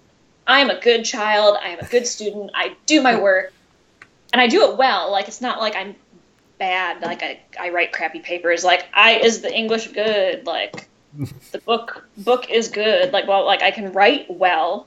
Mm-hmm. I can speak intelligently. I can like put together like a something. Yeah, exactly. Yeah. Yes. So yeah, but yeah, just no, I couldn't do it. I can't do it ahead of time. Mm. Mm-mm. But I got to go to Wegmans at like three in the morning a lot, which was worth it, I suppose. So my comparable situation in my college experience, procrastinating and such and such. Um, since we didn't have Wegmans, the the biggest problem I have with Pittsburgh is that it's a college town because you've got University of Pittsburgh, you've got mm-hmm. Carnegie Mellon, you've got um, uh, uh, Duquesne, there's the Art Institute downtown, um, and there's like two or three more colleges besides that, and they're all in Pittsburgh, in the city, right? Mm-hmm. So it's a pretty big college town, and every single place closes at like ten or eleven p.m. You can't do that in college town. It's in, it's crazy. Everything does. The there's uh, uh, two exceptions um, from when I was living at the dorms. The first is the seven eleven, uh, which we called negative four, and the second is McDonald's, which Ooh. was open twenty-four seven. Both very enticing places to go. Yeah. But you get to like three in the morning and it's like the best place to go. Oh, yeah, yeah, yeah. Um, yeah. So like we would go there and like, I mean, I was always up at that time anyway, but like there'd be like four or five of us. We'd go to McDonald's at like two in the morning. We'd get like a milkshake, fries, burger, sit upstairs, and like talk until five in the morning, just like bullshitting about this, that, and the other. S- stumble back home to the dorms and like go back to our rooms. But then we wouldn't all go back to our own rooms to do whatever we had to get done for the next day. We'd all go to my room and we played video games and we listened to music. Eh. Or I'd throw on like some old Pokemon T V episodes and like we would just like kill another like three or four hours in my room doing whatever we could. And like that happened all the time, all the time. It was insane. So like one of my, this is similar to your, like all the Megans. Um, th- there were thirty rooms on our floor and they were all singles. And in room number five, at the start of the first year I was in school, there was a Melvin, and about a month into the semester, he left. Uh, Melvin was a uh, somewhat rotund um, black man with dreads, and he left about a month into the semester. None of us really got to know him. He didn't spend too long. He wasn't very social with the rest of the floor. And so that room was just empty for, you know, a month or so. And then finally, our R A came around and he was like, hey, there's a new guy that's going to be moving into Melvin's old room. Uh, he was living in a lounge in a different uh, dormitory, and yeah. they're removing him from that and bringing him over here. So we were like, okay, cool. What's his name? And our R A was like, it's Melvin. And so Melvin shows up. Me- Melvin number two is also a black man, uh, except this Melvin is a tall, bald black man. Uh, and this Melvin and I became like best friends instantly. So much so that the chair that you get that's in your room when you move in, he brought his over to my room and it stayed there for like four months. And it, like he just, he would wake up, he would come to my room and we would just play video games, talk, watch movies, T V shows, maybe go to class once in a while. Sometimes. Uh, you know, and, and like basically like live together, which was kind of insane. And um, he, it was just like, it was just such a crazy situation that like Melvin turned into Melvin. It was so it was so weird. And unfortunately, what ended up happening, so I think some like sometime in January his family came to visit him, and like they went they like the question like, where's your chair? Where's all your stuff? And so like he had to like begrudgingly get all of his stuff out of my room and take it over to his. But part of what kind of led to just like everybody being in my room all the time, there uh, the dorm I the, the I also lived in a tower, and the tower I lived in, one of a couple of the floors had sophomores in it, so it wasn't just all freshmen. And there was this one sophomore who spent a lot of time with us, probably because he couldn't get friends of his own. And we all kind of didn't like him. Um, his name was Steve. And at one point during their freshman year, he donkey kicked my door. I don't know why. I think the intent was he wanted to prove he could, like, kick my door open when it was shut and locked, which he obviously couldn't. No.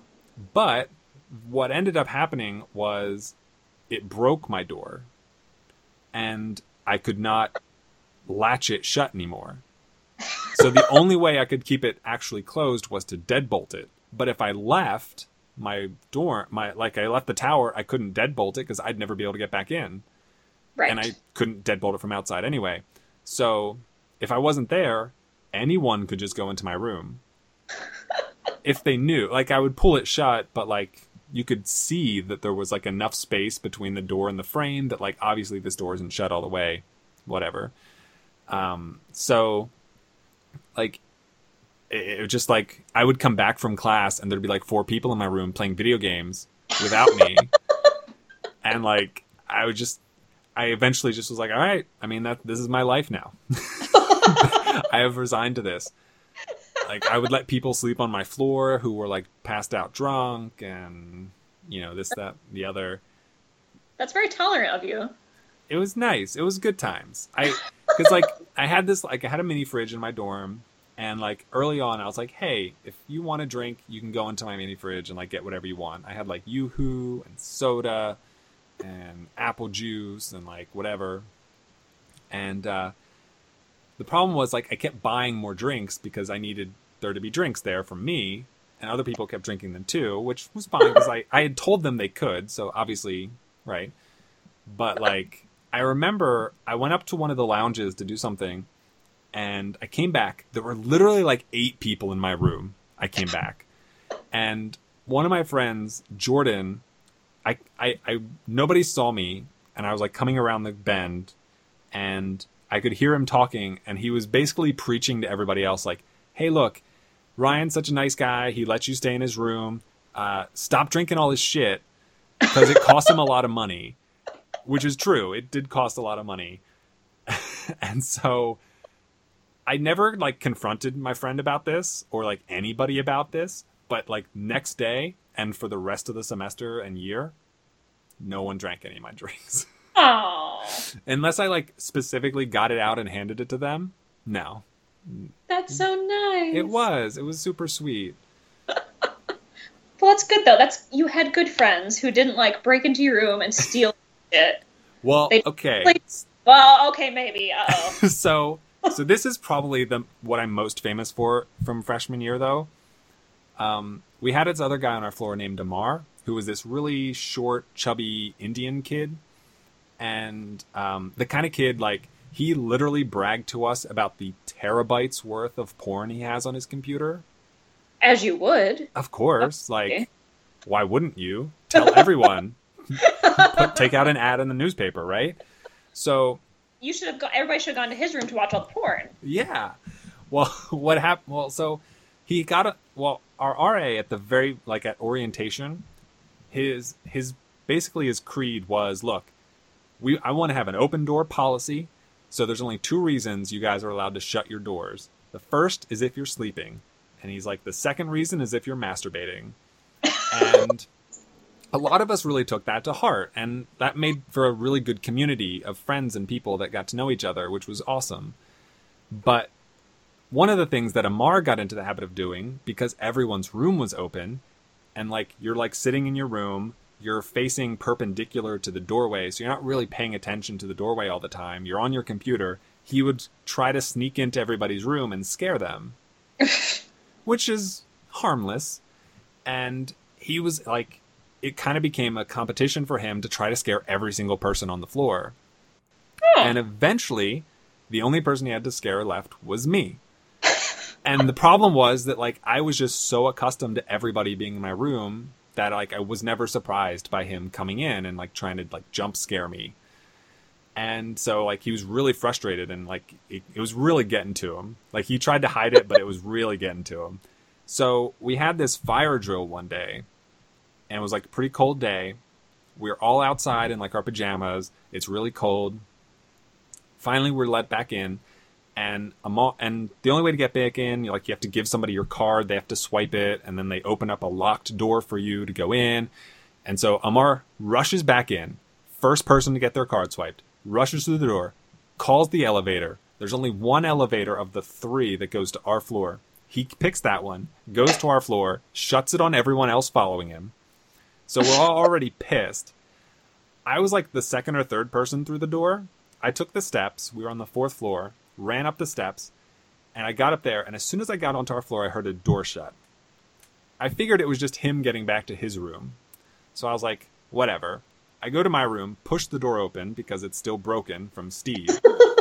And in this dark room, Amar jumps out at me, scares me, and just, like, instinct took over, and I, like, threw him on the ground in my room, and, like, just started beating him on, like, the stomach and chest and in the arms.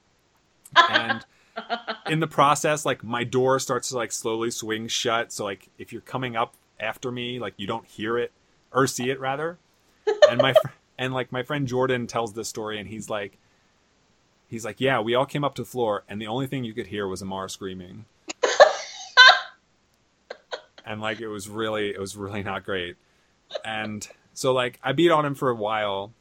And, like, his, it was so strange, and maybe I'm misremembering it, because, you know, this was, like, nine years ago, but I, the way I remember it is, like, at first, he just started laughing when I started to punch him, but then the longer it went on, the more his laughter started to morph into, like, cries of pain. It was really strange. It was, I, I can't imagine, like, listening to it from the other side of the door.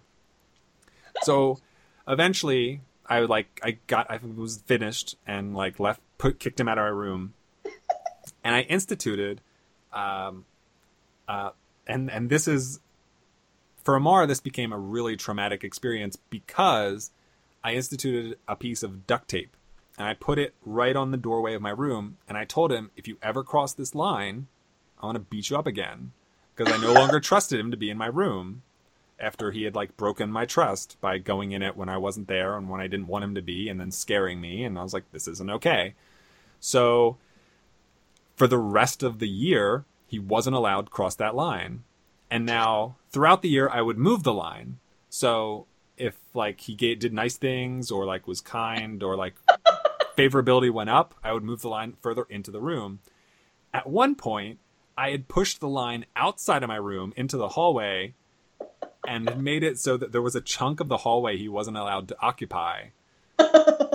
And so he, every once in a while, I would, like, see him run past my room and, like, jump from one side to the other, which is absurd. Like, I can't believe he would, like, actually follow that rule. It makes no sense.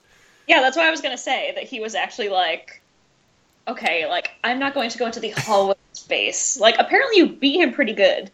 I, I guess, like, I don't know, like, I never, he never, like, showed me if there were bruises or anything, like, it wasn't, like, anything permanent happened to him, or he had to, like, go to the hospital or anything, it was never that bad, but...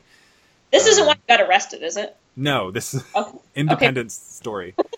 Um, but what was funny was, like, he would, like, stand at the edge of the tape and, like, lean in to, like, try to see what was happening in our room, because that's where everybody congregated. So ultimately, it really, like, alienated him from the rest of the floor because everyone hung out in my room and he couldn't hang out with us. And he would be, like, leaning in my doorway, and then somebody would walk past him from behind and push him so he fell across the line. And, like, I would be out of my chair in an instant, like, on him. And he'd, like, scramble away from me as fast as he could. It was like really. And so what was great was like um sophomore year, we all a lot of us stayed together and lived in the same dorm again, just like on a different floor. I lived in the exact same room position as I did the first time, and first day I put down a piece of duct tape because Amar lived on the same floor as us. And like the cycle just happened all over again. So I've seen him a couple of times. Like he was at my former roommate's wedding when I was the groomsman, and like he's coming in town a couple times. We went and saw um, The Foreigner together, if you remember hmm. that from the slate. Yes, that was a good week. Yeah.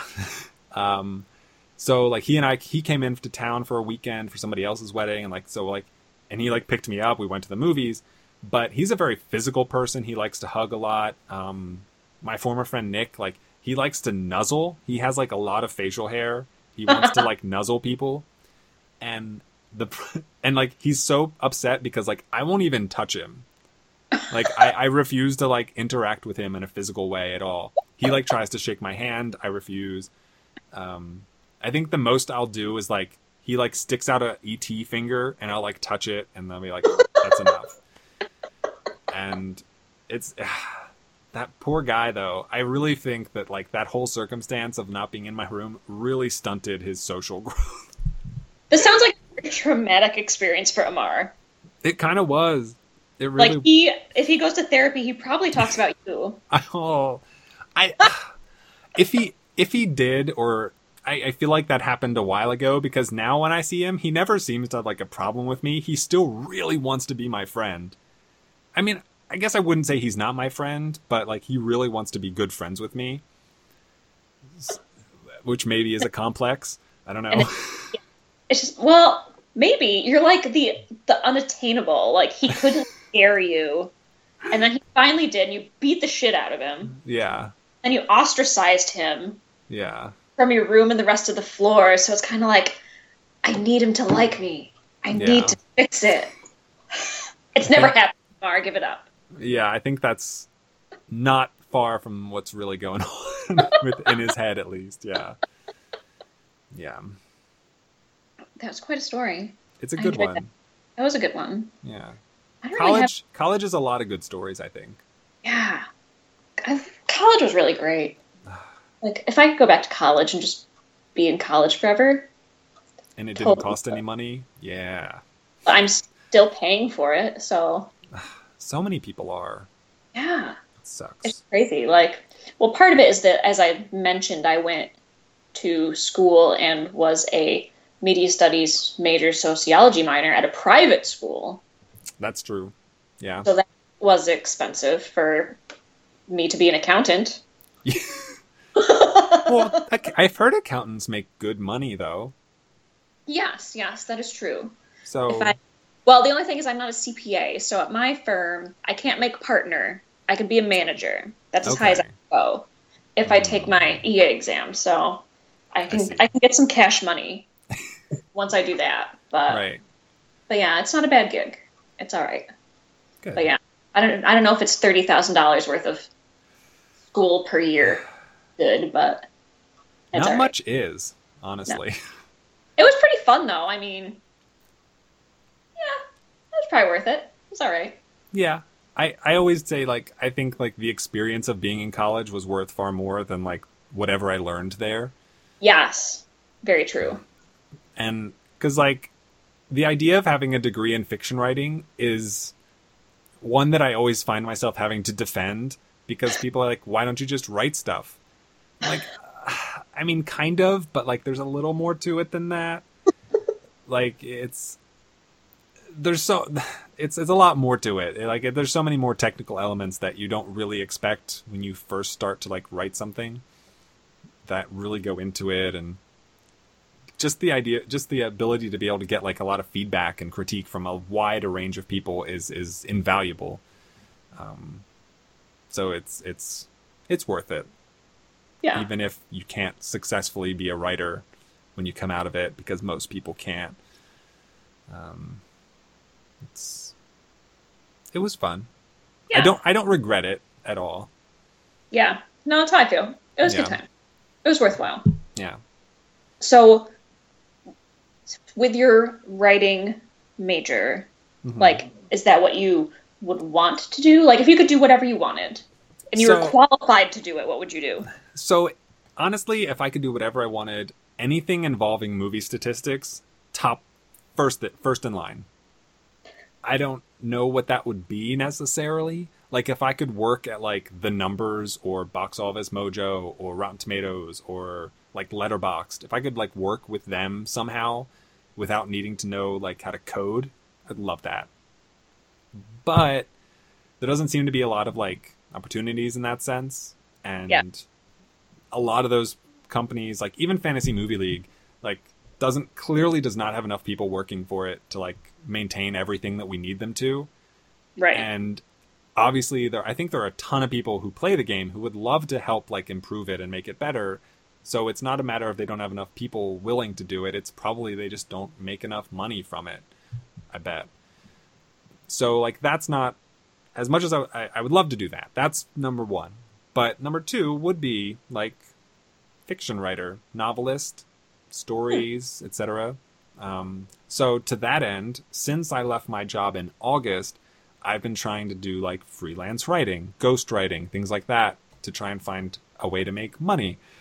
And I guess it was either, I guess it was like April or so. So, like, a little more than two months ago, um, I got, I got in contact with this guy on this website that puts together freelancers and jobs. Hmm. And he was like, he basically was like looking for people to get, to start getting, to get into writing. And he wanted to start his own publishing thing and, and help people, help writers out to get published. And, like, so I applied for the position, or I guess it's not a position, but I applied for the job, for the gig. And in the, in the time since then, he's been, like, totally on board. He's like, hey, look, let me give you this prompt. Get, send me like a thousand words on it or so. And uh, we'll see what happens. So I did that. And he was like, thought this was great. I'd love to work with you. And so at this point in time, um, as I am still, I think I've made approximately like fifteen dollars in the last eight months or ten months or so, rolling in it. Um,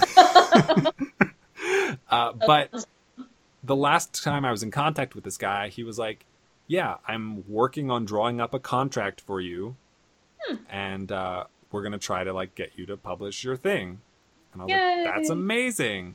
And so, like, just kind of waiting for that to come around and hoping, because, like, it's going to be, like, he's going to, he's handling all, like, the distribution and all that kind of side of things. I just got to write it. Mm-hmm. And he's like, yeah, we'll put it on, like, uh, Amazon. We'll put it on Kindle. And, like, we can even do it in, like, paperback if you want hard copies. And I was like, I would love hard copies to, like, hold something that was, like, made that has my name on it. That's such an, that sounds like such the best feeling. Yeah. That's, like, super cool. I know. Yeah. Fingers crossed that it works out and that I hear from him, like, now. Yes. I was... It's just a waiting game, and it's frustrating, but it's fine. Yeah, that's good, fine. Though. Yeah. That is very exciting that, you know, something that you like to do and want to do works out. Yeah. So my hope, because, like, my girlfriend and I have had this conversation many times. Like, I, like I said, I graduated without debt. So, like, I still have money to, like, lean back on if I absolutely need to. And I'm like, okay, sometime around, like, October this year, I will have burned through all the excess money I made working at Target for three years. And I'm like, my plan was when I hit that point, I got to find another job and make some money. Because, like, I don't need my savings. And I feel bad because, like, because I make no money, I want to spend no money. Mm-hmm. And my girlfriend, as, like, a real t- retail manager, makes a decent amount of money. Mm-hmm. Um, although, like, she's dealing with her own, like, student debts and whatnot, but, you know, like, she has the money to spend and makes the money to spend. So, like, I always, like, we're going out to eat and I'm like, I'm just going to have a side of fries. And she's like, I'm going to have sushi and I'm going to have this and I'm going to have spring rolls. And I'm like, yeah. So, like, you know, like, I, I don't like that imbalance, and I want to be able to contribute my share of that. So, um, So I'm hoping, fingers crossed, that like writing can be a thing, and like yep. I can make enough there. But we'll see. Doesn't always happen for everybody. So I'm not like, I'm not banking on it, but like I'm hoping for it. Yeah. Yes. Fingers crossed. Yes. Fingers crossed. Good vibes. Yes. All the good vibes. Yes. Well, that's exciting. Yeah. Good, good. Hmm. So it's ten o'clock. Yeah. Are About... you like, do you have a hard end point for this or? Not really. My cat is pawing at my arm. He just woke up. He's been sleeping. What's his name? Um, we have three. What are their names? This one is Pouncy. Okay. Named after the Pittsburgh Steelers football yep. player. Yes. Um, Pittsburgh, yep. Yep. So he is, he's the gentleman of the group. He's, he's black and white, and he's gigantic. He's a big, fat ogre. Aww. Like, he's sweet. He's like so lovable. He would be, he'd be like a dumb jock, like on like the like the teenage shows, like super nice, super sweet, dumb as a post. Yeah. He's um, I think he's he's black and white. He's medium hair. He I think he's part ragdoll. Okay. We have kind of an idea. Like all our cats are just regular cats. Like they're not purebred. Mm-hmm. But um, based on their personalities, like we think he's part ragdoll. Because he's like a kind of a little longer haired. He's huge. He has huge feet. Um, and they call them puppy cats because they like follow you around. Like he's constantly like underfoot behind you. Like you trip over him. He like he That's has adorable. to be on your lap. He has to be touching you. Yes, he's very sweet. Hmm. He's a sweetheart. So we have Pouncy. He is how old is he? Seven. He's seven. Um, so going on, might as well tell another story. I'll tell you all about my cats. Okay. All right. So I have always liked cats ever since I was little. I always wanted a cat. Mm-hmm. Never had any pets when I was growing up. Always, every year for Christmas, I want a cat. Wanted a cat. That was on the list. Did not get one. Aww. Ever. And like my mom's like sisters, like my aunts, like they had cats. So we'd go to their house and like I get to pet the cats. I'd be like, we should get one. My mom's like, no, not so much. So once I graduated college, I lived by myself. I got a cat. I got Rambo. Was my cat. Aww. So I got him at Lollipop Farm. Yeah. That's what it was called. It's like this humane society up in Rochester, and they have like horses and goats and cats and everything. So I got Rambo. Um, his name was, now I'm, as I've discussed, I'm not creative. So his name was Ford when I got him. And I'm like, well, his name's not going to be Ford. That's a shitty name. Agreed. But um, I'm not good at coming up with names for things because I'm not creative. So for a while, I couldn't think of what to call him. And then I ended up calling him Toulouse from the Aristocats. Yes. And the only reason I called him that was because a girl in high school that I knew called her cat Toulouse, and I thought that was kind of cool. so you so stole I'm, her cat name. I stole her cat name. Okay. So he was Toulouse for a while, and I never really called him that. But when I moved down and when my husband and I, because we had briefly dated, like when we first started working together in Ithaca, mm-hmm. um, nothing like major. And then he kind of, he got promoted and moved somewhere else. And then eventually like we relocated, so I relocated, so I was back down where he was and we started dating again. And I had Rambo at this point, Toulouse. Yes. So he comes over. And he's like, Toulouse is a stupid name. Like, you can't, your cat's name can't be named. Like, his name is not Toulouse. Like, that's not his name. And he was pretty, like, rowdy. Like, my husband is six foot five. He's very tall. Oh, wow. Yeah, I'm five feet even. Like, so. Oh, my goodness. Yes, minor difference. Minor. Minor. Um, but anyway, so Rambo liked to play. Kyle would hide on the other side of the door frame. And Rambo could jump really high. He would jump up and hit him in the shoulders. Oh, wow. So he's like, he needs a better name than Toulouse. Like, he's really rambunctious. His name should be Rambo. Okay. So Rambo. Rambo exists. So I had Rambo. He had, guess what his cat's name was? I don't know. Megan. His cat's name was Megan. Of course it was. It really? Yes, yes. What? Yeah. When I first, like, when we first started working together, like, before we were dating, like, he was engaged. Um, oh, okay. Yeah, that's an, that's another story. That can be on the part two podcast with my yes, jail story. I talk about going to jail, and I talk about breaking up my now husband's engagement. Okay. Perfect topics. Yes. So, um, so yeah, so before we started dating, at one point, um, I knew that he had a cat, but I, he hadn't really said much else about it. And um, his fiance at the time came in and was like, did you, did Kyle tell you that, like, his cat's name is Megan? And I'm like, no. He's like, he's so embarrassed for whatever reason that, like, he wouldn't tell you, like, what it was. And I'm like, okay. So he had this cat, Megan. She was, like, this gray Persian cat. Rambo, by the way, he was, like, a gray and white tuxedo cat. Very okay. big. Like, he was, like, fifteen, sixteen-pound cat. He was... He wasn't fat, but he was very tall and very big. Nice. He was awesome, like perfect cat. Awesome. Oh. So I had Rambo. He had Meg- Megan. He called her Meggie, generally. I called her the Gremlin. Because she was she was a sweet cat. She was, like, super sweet. But she, like, looked like she'd been, like, lived outside in a junkyard, like, her whole life. Aw. Kyle's dad found her, like, behind um, this little, like, ice cream shop. Kind of where they lived when she was like a little baby, little baby fluffy kitty, brought her home.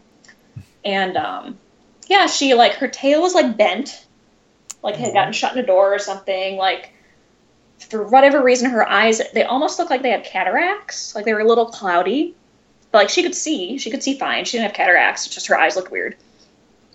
And she like, she was kind of chubby. She didn't, wasn't great about cleaning herself. So she's always sort of greasy and matted. Like, she would turn around to clean herself and, like, make these horrible, like, like, noises. So, yeah, so she was awesome. She was a good cat, but, yeah, so I just called her the Gremlin because she was just, like, this weird, grody little cat. Mm-hmm. So we had the Gremlin and we had Rambo. Now, mind you, the Gremlin was, like, thirteen or fourteen. She was older. Okay. And Rambo, when we moved in together, he was, like, two, two-ish. So we had them for a while. For quite a while, actually, like all the way until we got back together and got re-engaged and lived here. And then um, the Gremlin got sick, so we had put the Gremlin to sleep. Hmm. So we just had Rambo. And obviously, like, that had been Kyle's cat, like, forever. Like, when he left home, he was like, I want to take the cat with me. So it's always been, like, his cat. Yeah. So I was like, well, you know, if you want another cat, that's fine. If you don't, whatever you want to do. He's like, no, no. He's like, I want to go get another one. So, like, a week later, we went and got... We went to look, and I'm like, well, you can pick out the cat. Like, this one's your cat. So he found this calico cat, and he saw her on the S P C A website, and she kind of looked like she was smiling a little bit, so he really liked that. So we have Roxy. Her name was Roxy. Princess. That's not an acceptable name. No. No. So that was her name. So we got her. So we had Rambo and Roxy. They went together. So meanwhile, Roxy's... great, but she's like, all she does is sleep. She loves to sleep. Like, she's kind of a normal cat in that sense. Like, you won't see her for hours. She'll be in on the bed. You'll go to work. You'll come back. She's kind of in the same place on the bed. It's decided that you're home. You pet her. She doesn't come out. She stays in there and goes back to sleep. Yep. So randomly at some point, usually around six, she'll come running out. She'll be all excited. You pet her. She goes and eats. She goes back to sleep. That's about what you see her. She gets great really excited. Yeah, great cat. She gets yes. really excited at bedtime. She knows, like, you know, ten, eleven o'clock, like, gonna go to sleep soon. Awesome. So she'll come, like, just busting it, like, out and wait for us. So that's Roxy. She doesn't do anything. She's never done anything. She's always been like this. So at this point, Rambo is, like, five. Roxy is, like, two. Kyle's like, Roxy needs someone to play with. I'm like, first of all, Roxy doesn't do anything. Yeah. Oh, I don't think so. I mean, I like animals, so I don't really care, but I'm like, I don't really think if you just want another cat, that's fine. Like, mm-hmm. But I don't think Roxy needs someone to play with is the accurate reason for this. So together at this point, we go to the S P C A and we found Pouncy, hmm. um, whose name was Luke. I don't know why. Nah, not really a Luke. So we got a, him. That's a people name. Yeah, kind of like Megan, like who names their cat Megan. I think I asked him too, and why, like why, because he named the cat, Kyle did. Oh. why did you name the cat that? He's like, I don't know. I had a like, dream one night. Yeah. And pre- premonition of his future wife, apparently, and just decided that was a great name for the cat. Yeah. Did he spell Megan with an H? Um, no. Good. No, but I think it was my spelled my way. M E G A N. Good. Oh, yeah. Uh, so, yeah. So then at that point, we had three of them. That was enough. That's plenty of cats before you become a crazy cat person. Yeah. So we were pretty set at that point. And then we saw Mia on the S P C A website because we take like donations and stuff down. Okay. And, and Kyle, I think everybody just assumes that I'm a crazy cat lady when I say that we have all these cats. Mm-hmm. He is as like, he's probably worse than I am. He's just as bad. Mm-hmm. So he was looking on the S P C A website and he's like, look at this cat. She's so cute. And she was cute. She kind of looked like if Rambo and Maggie had had a baby. Aww. She's like a gray, like little chubby gray thing. Like Maggie being part Persian and being fat, she had, had like little stubby legs. Mm-hmm. So she looked like a little barrel on wheels. Like she was running. So, and that's kind of how Mia was. She's like a little chubby. She's got kind of short legs. She kind of has this vaguely grumpy looking face. Like a, like she's probably Persian at some point in her lineage. Mm-hmm. So we see her. Kyle's like, oh, she's so cute. Like, I don't know if we need four cats. I'm like, not probably not really. That's a lot. And we were about to go on vacation. So I'm like, eh. So we decided, like, okay, no, we don't need this other cat. So this is in May. So September comes around. And Kyle looks on the website. He's like, oh, my gosh, she's still there. Oh. Like, he went to PetSmart. And here the, or the animal shelter will sometimes take the cats to PetSmart. Mm-hmm. So, um... that was what was happening. He went there, and he's like, oh, my gosh, she's still here. Oh, and I'm like, all right. So we asked him, like, you know, does she like other cats and all this stuff? And they're like, oh, yeah, like, we feed all the cats together, and she's fine. No, she does not like other cats. Oh, no. Oh, no. The, oh. Her and Pounce were just fighting in the hallway. So we got Mia. We brought her home.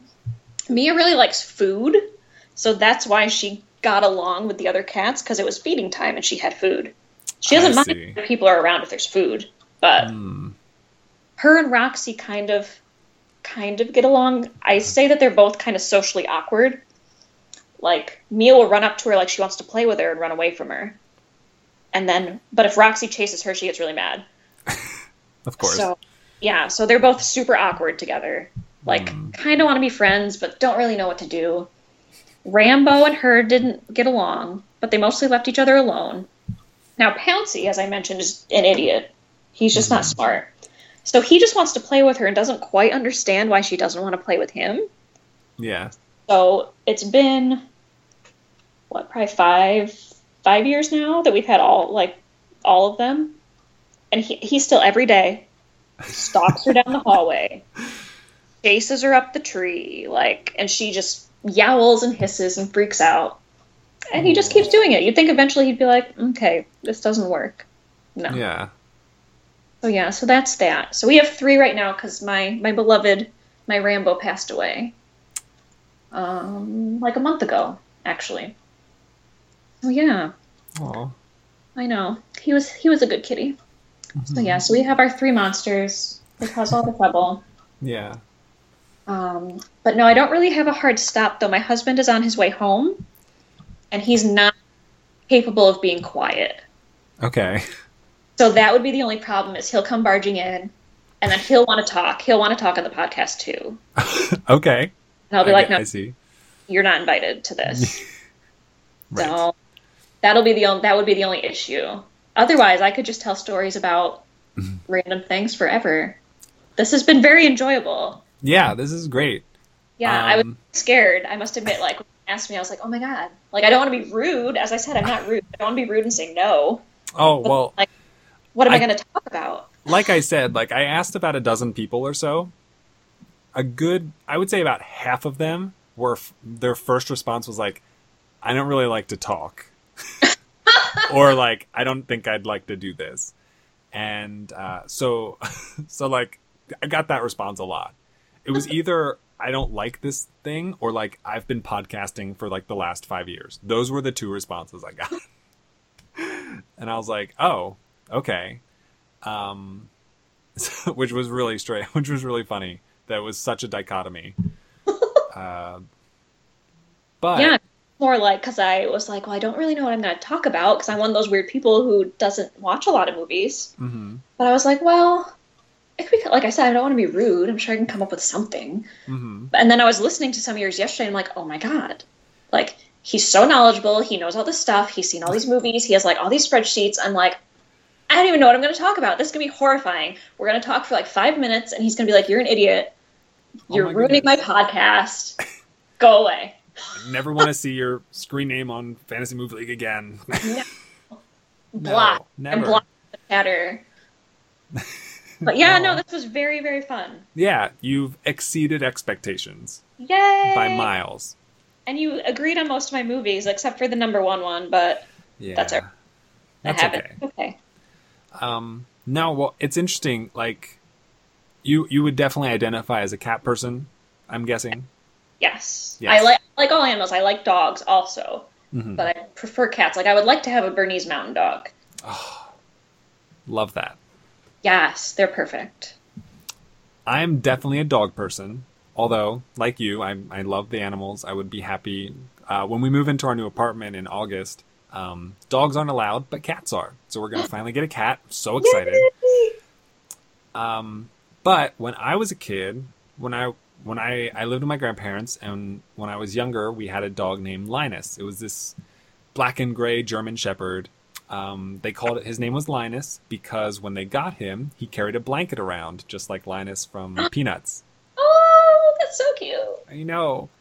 And so when I was like seven or eight, uh, Linus was like thirteen or fourteen. He was getting very, very old. And my house growing up, it was three different stories. And Linus would go down to like the landing between a story and not be able to climb back up. Oh. He was just so weak and old. And so eventually they had to take him and have him put down.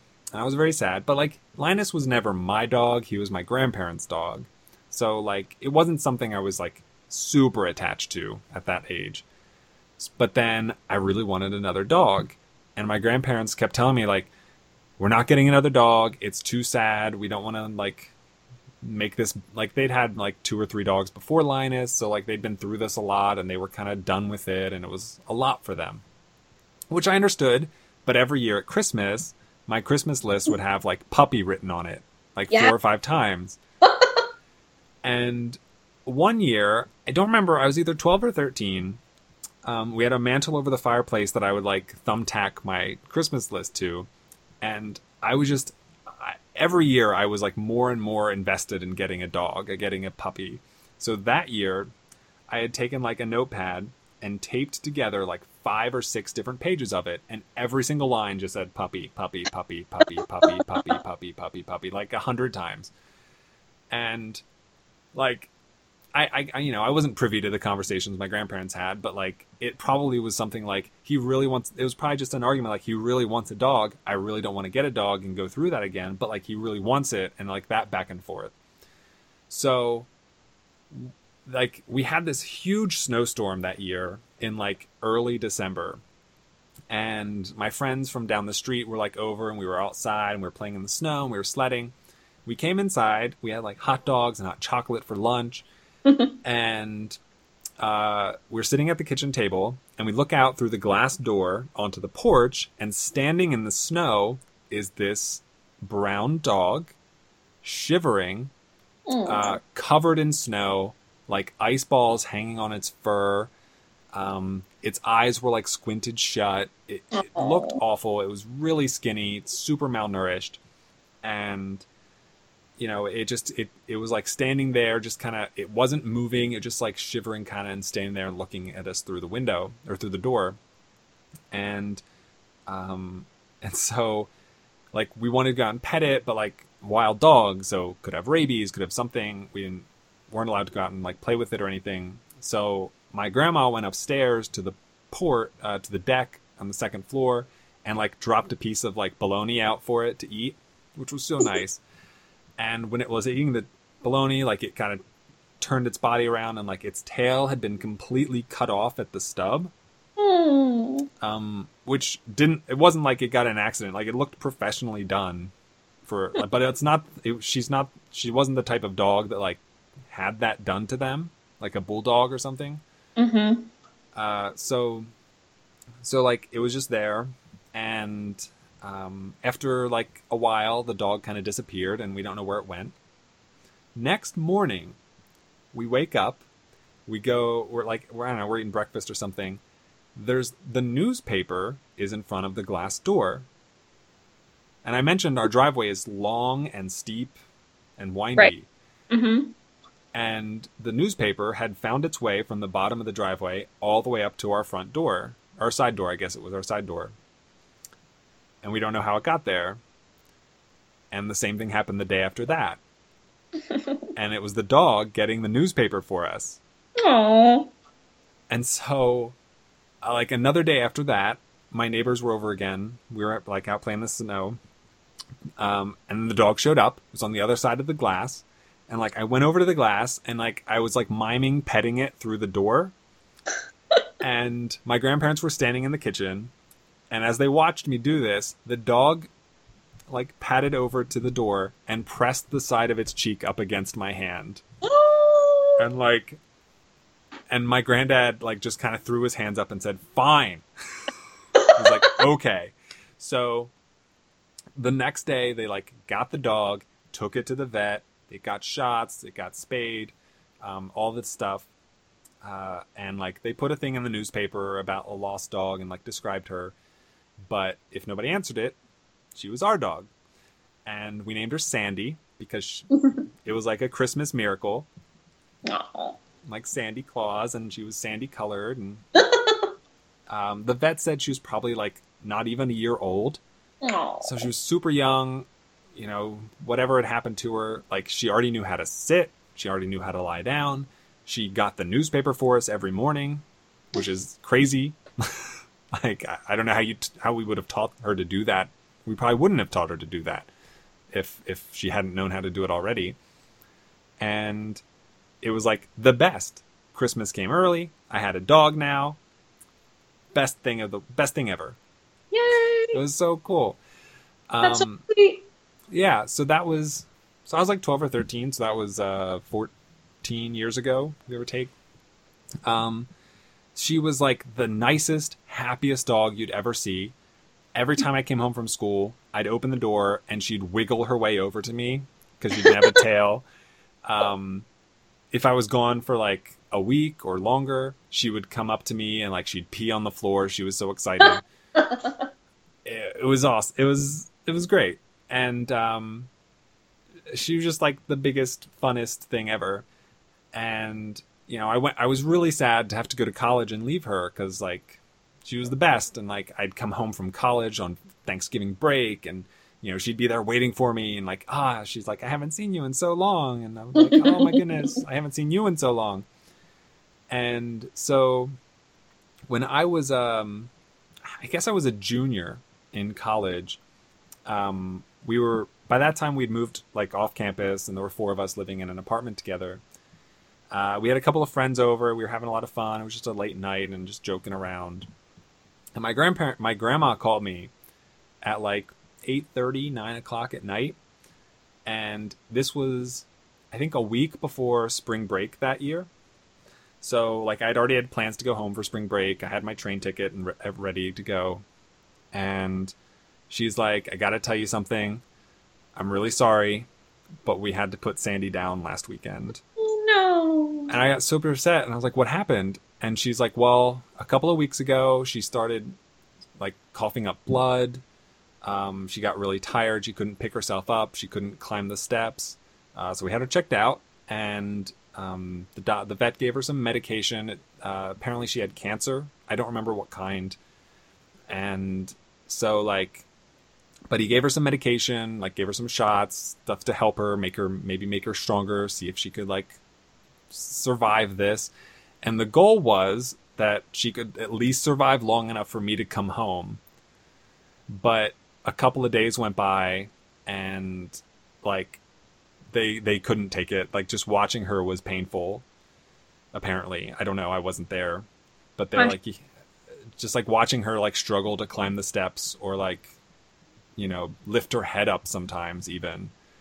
And so they had the, like, somebody come out to the house and, like, she had to be put down, mm. which was really sad. And uh, thankfully, though, like, I, w- I got off the phone and, like, I kind of walked back into the living room and I was like, so, and, like, I told everybody what happened. I was like, that just happened. And, like, they all gave me hugs. It was really nice and, and considerate of them. Um... But it was, it was sad, but, yeah. And like, I haven't had a pet since then. Um, my grandparents haven't had a pet since then either. I think that one was definitely their last pet for sure. Uh, but I'm really excited to have another pet again. And I miss, cause like now, I mean, maybe it's the same with you, but like I come home, like I'm going to go home on Monday and like, every time I go through the front door, I just expect her to be waiting for me. Yeah. And, and this is like seven years later. And like, I just can't shake that feeling, you know? Yeah, it's super sad. Because Rambo was like, he was my first cat. Like, I picked him out. I mm-hmm. went and got him. And he always like, he wait, he would wait for me. So oh. when I moved back home, like when I first moved back from Poughkeepsie to here, before I got my job at where I work now, Um, I lived with, at my parents' house, and so Rambo lived there with me, and he, when I would come home from work, he would, like, jump up on, like, we had a table kind of next to the window, so he would jump up when he heard my car and look, and then he would wait at the top of the stairs. And when it was tax season, he knew when I was supposed to be home, mm-hmm. so he would kind of, like, wait around, he'd kind of, like, look for me, and then, like, he would sort of, like, he would lay at the top of the stairs and kind of wait until I got back. Aww. Yeah, so he was he was my baby, Mister Yeah. Mister Dude. He was good, but we think he had cancer too. Oh no! He was he was twelve, so he wasn't like super old for a cat, but uh-huh. um, he'd been kind of going up and like up and we have like a split level, so he would go down the stairs sort of funny instead of just walking like you know one two like down it like you normally would. He sort of almost bunny hop. Okay. We figured he was fat, like he was. Big, big cat. So we figured he was getting old, chubby, and like arthritic or whatever. Right. Because um, he was fine. He was fine. It was uh, like a Tuesday, or not Tuesday, a Thursday. Everything was fine. Everything was normal. Um, that Friday night we got home from work, and he like he he was a puker. He mm. sort of puked a lot anyway, so he was kind of puking, and we were like, oh, he must have like a hairball or something, like normal, whatever. So, but he was acting, like, really weird. Um, like, he went down the basement and kind of went behind the couch. He came upstairs and, like, went behind a table. And, like, he w- then he went, like, all the way behind our couch up here.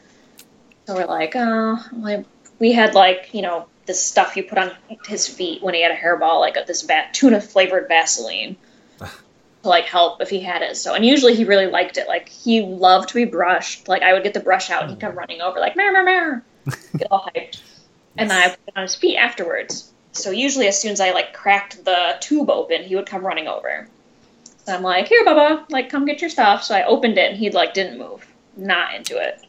Oh, no. Yeah, so eventually he came out, and I kind of put him on his feet, and he, like, sort of licked it. He wasn't into it. I had to, like, wipe it off. So he, you could tell he didn't feel good. So I'm like, well, if he still doesn't feel good the next day, like, take him to the vet or whatever. So Kyle got up to go to work the next day because it was his weekend to work. So he, he had been laying on, like, the bathroom floor, which is another weird thing. Like, he doesn't usually lay in there. Mm-hmm. But I think the tile was cool. I think he liked it. So Kyle, like, picked him up to move him, and he, like, yelped. Probably didn't feel good. So he, like, set him out here, and eventually he came in and somehow got up on our bed. Like, our bed's high. I don't know how he got up on it. But he got up on the bed, laid down, and I got up and I brought him in, like, wet food. He love food, like wet food especially, to see maybe if that would help him eat a little bit, like get the hairball out.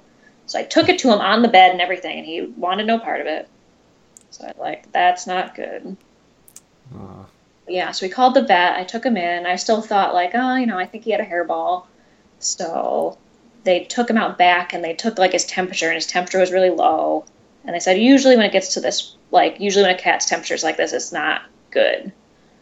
So they did like blood work and stuff like that, and all his blood work was fine, except his white blood cells were really low. So they said it was probably their bone cancer, because that you wouldn't even you wouldn't really be able to tell other mm. tests, and that would kind of explain why he was all limpy, gimpy up the stairs. Yeah. But it was either that, or he got into something, or he had an infection. But I don't think it was the, those things, because we don't really keep any stuff for him to get into in the house, because he's like he was a nosy like Nelly. He'd get. So we didn't leave out food. There's no plants in the house. There's no like cleaning stuff out. But, mm-hmm. but yeah, it's super sad. It was, yeah. It's sad because he he was just the, he was like perfect. He had just he had like a good little personality. He yeah he was just like the perfect cat. So it's a bummer. So it's hard. I mean, we still have the other three, but it's as I look over right now as I say that, Pouncy's like rolling around on the floor on his back, like mm-hmm. doing like just being fat.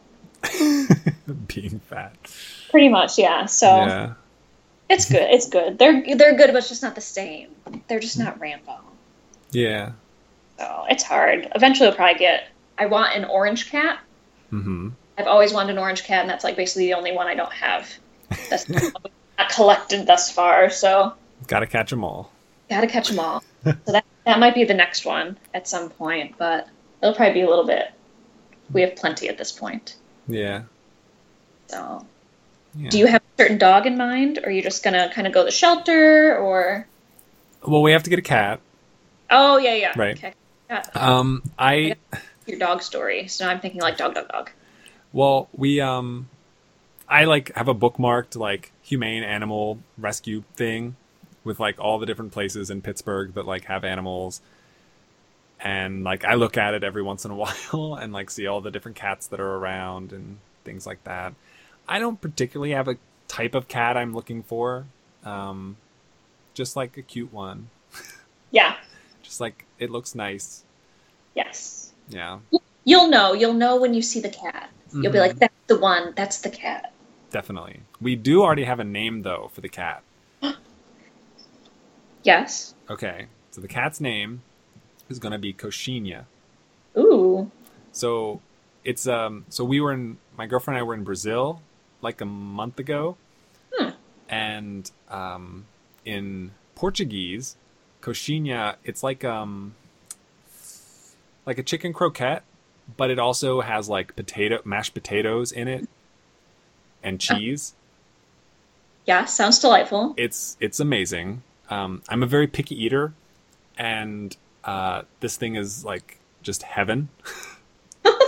um, the only like some depending on where you get it, sometimes it'll have like um, green things in it or green things. I, I don't know. I want to say chives, but it's definitely not chives. Maybe like parsley or so. I don't know. I'm not. I don't understand what those things are, but they were green and like I didn't want to eat them, so I'd have to like eat around them and pick them out as I ate the thing. But if it was just like chicken, mashed potatoes, cheese, and like in a breaded croquette, oh my goodness. That's like the perfect thing. It's the yes. perfect thing. So, and those are called cochinhas. And it's like such a good word. It's like such a nice sounding word. Yes, that's an excellent, that's not what I thought that the word probably meant. Right. It's a little, once you know what it means, it's kind of a funny name, but it sounds very, it's a beautiful yeah. name. I love the na- I love like the way it sounds, like the name of it. So um, that's unless the cat we get already has a sweet name that fits it, which I mm-hmm. doubt, given the fact that all the cats you've got have not had good names. Yes, um, Mia's the only one who got to keep her name. Right. So um, unless a situation like that happens, uh, I don't think. Yeah, it'll be Cochinha. Yeah, and usually if they're young enough, like we got all our cats when they were like, the boys were each six months old, and the girls were each like between a year and two years old, but they all know their names now. Mm-hmm. Like, they weren't particularly attached to their old names. Right. So every now and then we'll call Roxy Princess just to see what happens, and she doesn't acknowledge it. So, but yeah, like Rambo knew his name. He was kind of like a dog. If I yelled Rambo, he would come. So, yeah. well, as long as you speak to them, they sort of figure out like, okay, whenever my person says this sound, they're talking to me. Right. And I kind of figure it out. Yeah. yeah. So I'm sure your cat will figure it out. Hope so. I'll be like home all day with him, so yeah, or her. So I'll like we'll bond that way. Yes, totally. You'll be buddies. It'll Sit be on my lap and watch movies with me. Perfect. Yeah. Yes, when you get it, you'll have to uh, announce it to the Fantasy Movie Land and post pictures. Yes, for sure. Yes, on the Discord. Apparently, I thought there was a crisis. I saw that Sully posted something about like, well, the Discord was nice while it lasted. And I was like, oh no, is the Discord what? broken? I guess just everybody was talking about weightlifting or something on the general chat. Oh. Yeah, so... I know Steve's in the Discord now. Oh, no. That's a big thing. That's a thing. But, like, looking at the general chat, it looks like it's all about Uncle Drew. That's the important thing this week, anyway. Yeah, that's all that matters. A lot of but- Nick Cage in here, too. Gifts of oh. Nick Cage. Interesting. I haven't gotten in there in a little bit. Every time I go in there, like, I leave for, fi- like, literally five minutes, and it's like seven thousand two hundred fifty-two and I'm like, I can't keep up with this. It's impossible to keep up. Like, yeah, I'm home all day, and I can't keep up. like, like, on the weekend, I wasn't doing anything else, and I tried to keep up. I'm like, this is impossible. I'm just going to go on the pictures of food and post, like, pictures of my breakfast. Like, that's my speed. Like, that's about all I can do. Yeah. Yeah. All right. ten thirty-five We've made we made it almost four hours. Yeah, we're closing in. Yeah. But I think that's pretty good, though. I think that's pretty good. We went we went quite the distance. Yeah, I'm impressed. For yeah. two introverts, we talked a lot. Certainly. You know? And that's like leaving everybody with the hook of like a second episode where we talk about your breaking up your current husband's former engagement, me yeah. talking about being arrested. Like, that's a lot. That's a lot, yeah. That's a good cliffhanger. It's going to be good. Yeah. So, yeah, everybody will have to stay tuned for part two. We'll have to think of some movies to talk about too, but those yeah, issues we'll, will, those stories will come up. We we'll throw those in there. We'll figure something out. We'll throw them in there somehow. Yeah. Well, it's been a pleasure. Thank you so much for inviting me on. Thanks for doing this. It's been awesome. It's been yeah, awesome. I enjoyed myself very much. Yes, four hours is a long time. I never felt like it dragged. um, no, yeah, I really pretty- don't want all the other people I talk to to talk for four hours though. Because that's a I'm, lot of time to commit. I'm sure um, none of them will be as interesting as I am, so it'll, I'm sure it'll be. They might also be able to stay on track a little better than I did. So perhaps we'll see. I will. I will judge everybody I talk to based on how long they can talk to me. The longer Perfect. they go, the more interesting they are. So they got have a great a, head start. Yes, they have a high threshold to get over. Yes, for sure. Awesome. All right. Um, I guess before you go. Um, most podcasts have like, I guess since like you don't podcast, you're not like in the movie industry either. So I don't no. know that you'd really have anything to promote necessarily, but if you do, or if there's somebody else's thing you wanted to promote either, uh, I'll give no. you the opportunity. Yeah. I mean, I have a Twitter. If you want to follow me on Twitter, it's mostly pictures of animals. Um, snarky comments. My Twitter is algoferoz. It's A L G O F E R O Z. Um, I came up with that in college. It means something fierce in Spanish. Okay. Which I thought was pretty pretty badass when I was in college, and I've just never bothered changing since then. Nice. So, and yeah, and anybody... Anybody who hasn't joined the Fantasy Movie League at this point, I mean, I think they should. Yeah. Test blast. it out at least. Yeah. If you're into spreadsheets and, like, really overanalyzing stuff, like, way more than you probably should for no reason at all, with very little hope of prizes, mm-hmm. Fantasy Movie League is the thing for you. Yeah. That's the demo I aim at with this podcast, too. So, you know. Hey, do it to it. Yeah. All right. Well, well thank you. Thanks, Meg. Appreciate yeah. it. Thank you very much. I appreciate it also. I had a good time. Looking yeah. forward to part two. Yeah. Can't wait. We'll set it up sometime in the future. Yes. Yes. Um, yeah. Have a good night. All right. Same to you. Talk to you later. Thanks. See ya. Bye. Bye. Thank you, everybody, uh, for listening to this episode. I realize it went pretty long, but it was some good conversation. So that's how those things kind of work. Uh, if you would like to find more episodes of this show, you can head over to circle of film dot com for that and a lot of other things, or you can find on that website as well. Uh, you can find me on at Circle of Film on Twitter or circle of film at gmail dot com uh, if you prefer email. If you would like to support the show, you can do that on patreon dot com slash circle of film for as little as eight cents an episode. Um, if you missed Meg's Twitter handle, you can find that in the show notes below. Below, I guess. Um, and uh, that's it. Thank you so much again if you made it through this whole episode. And as always, have a week.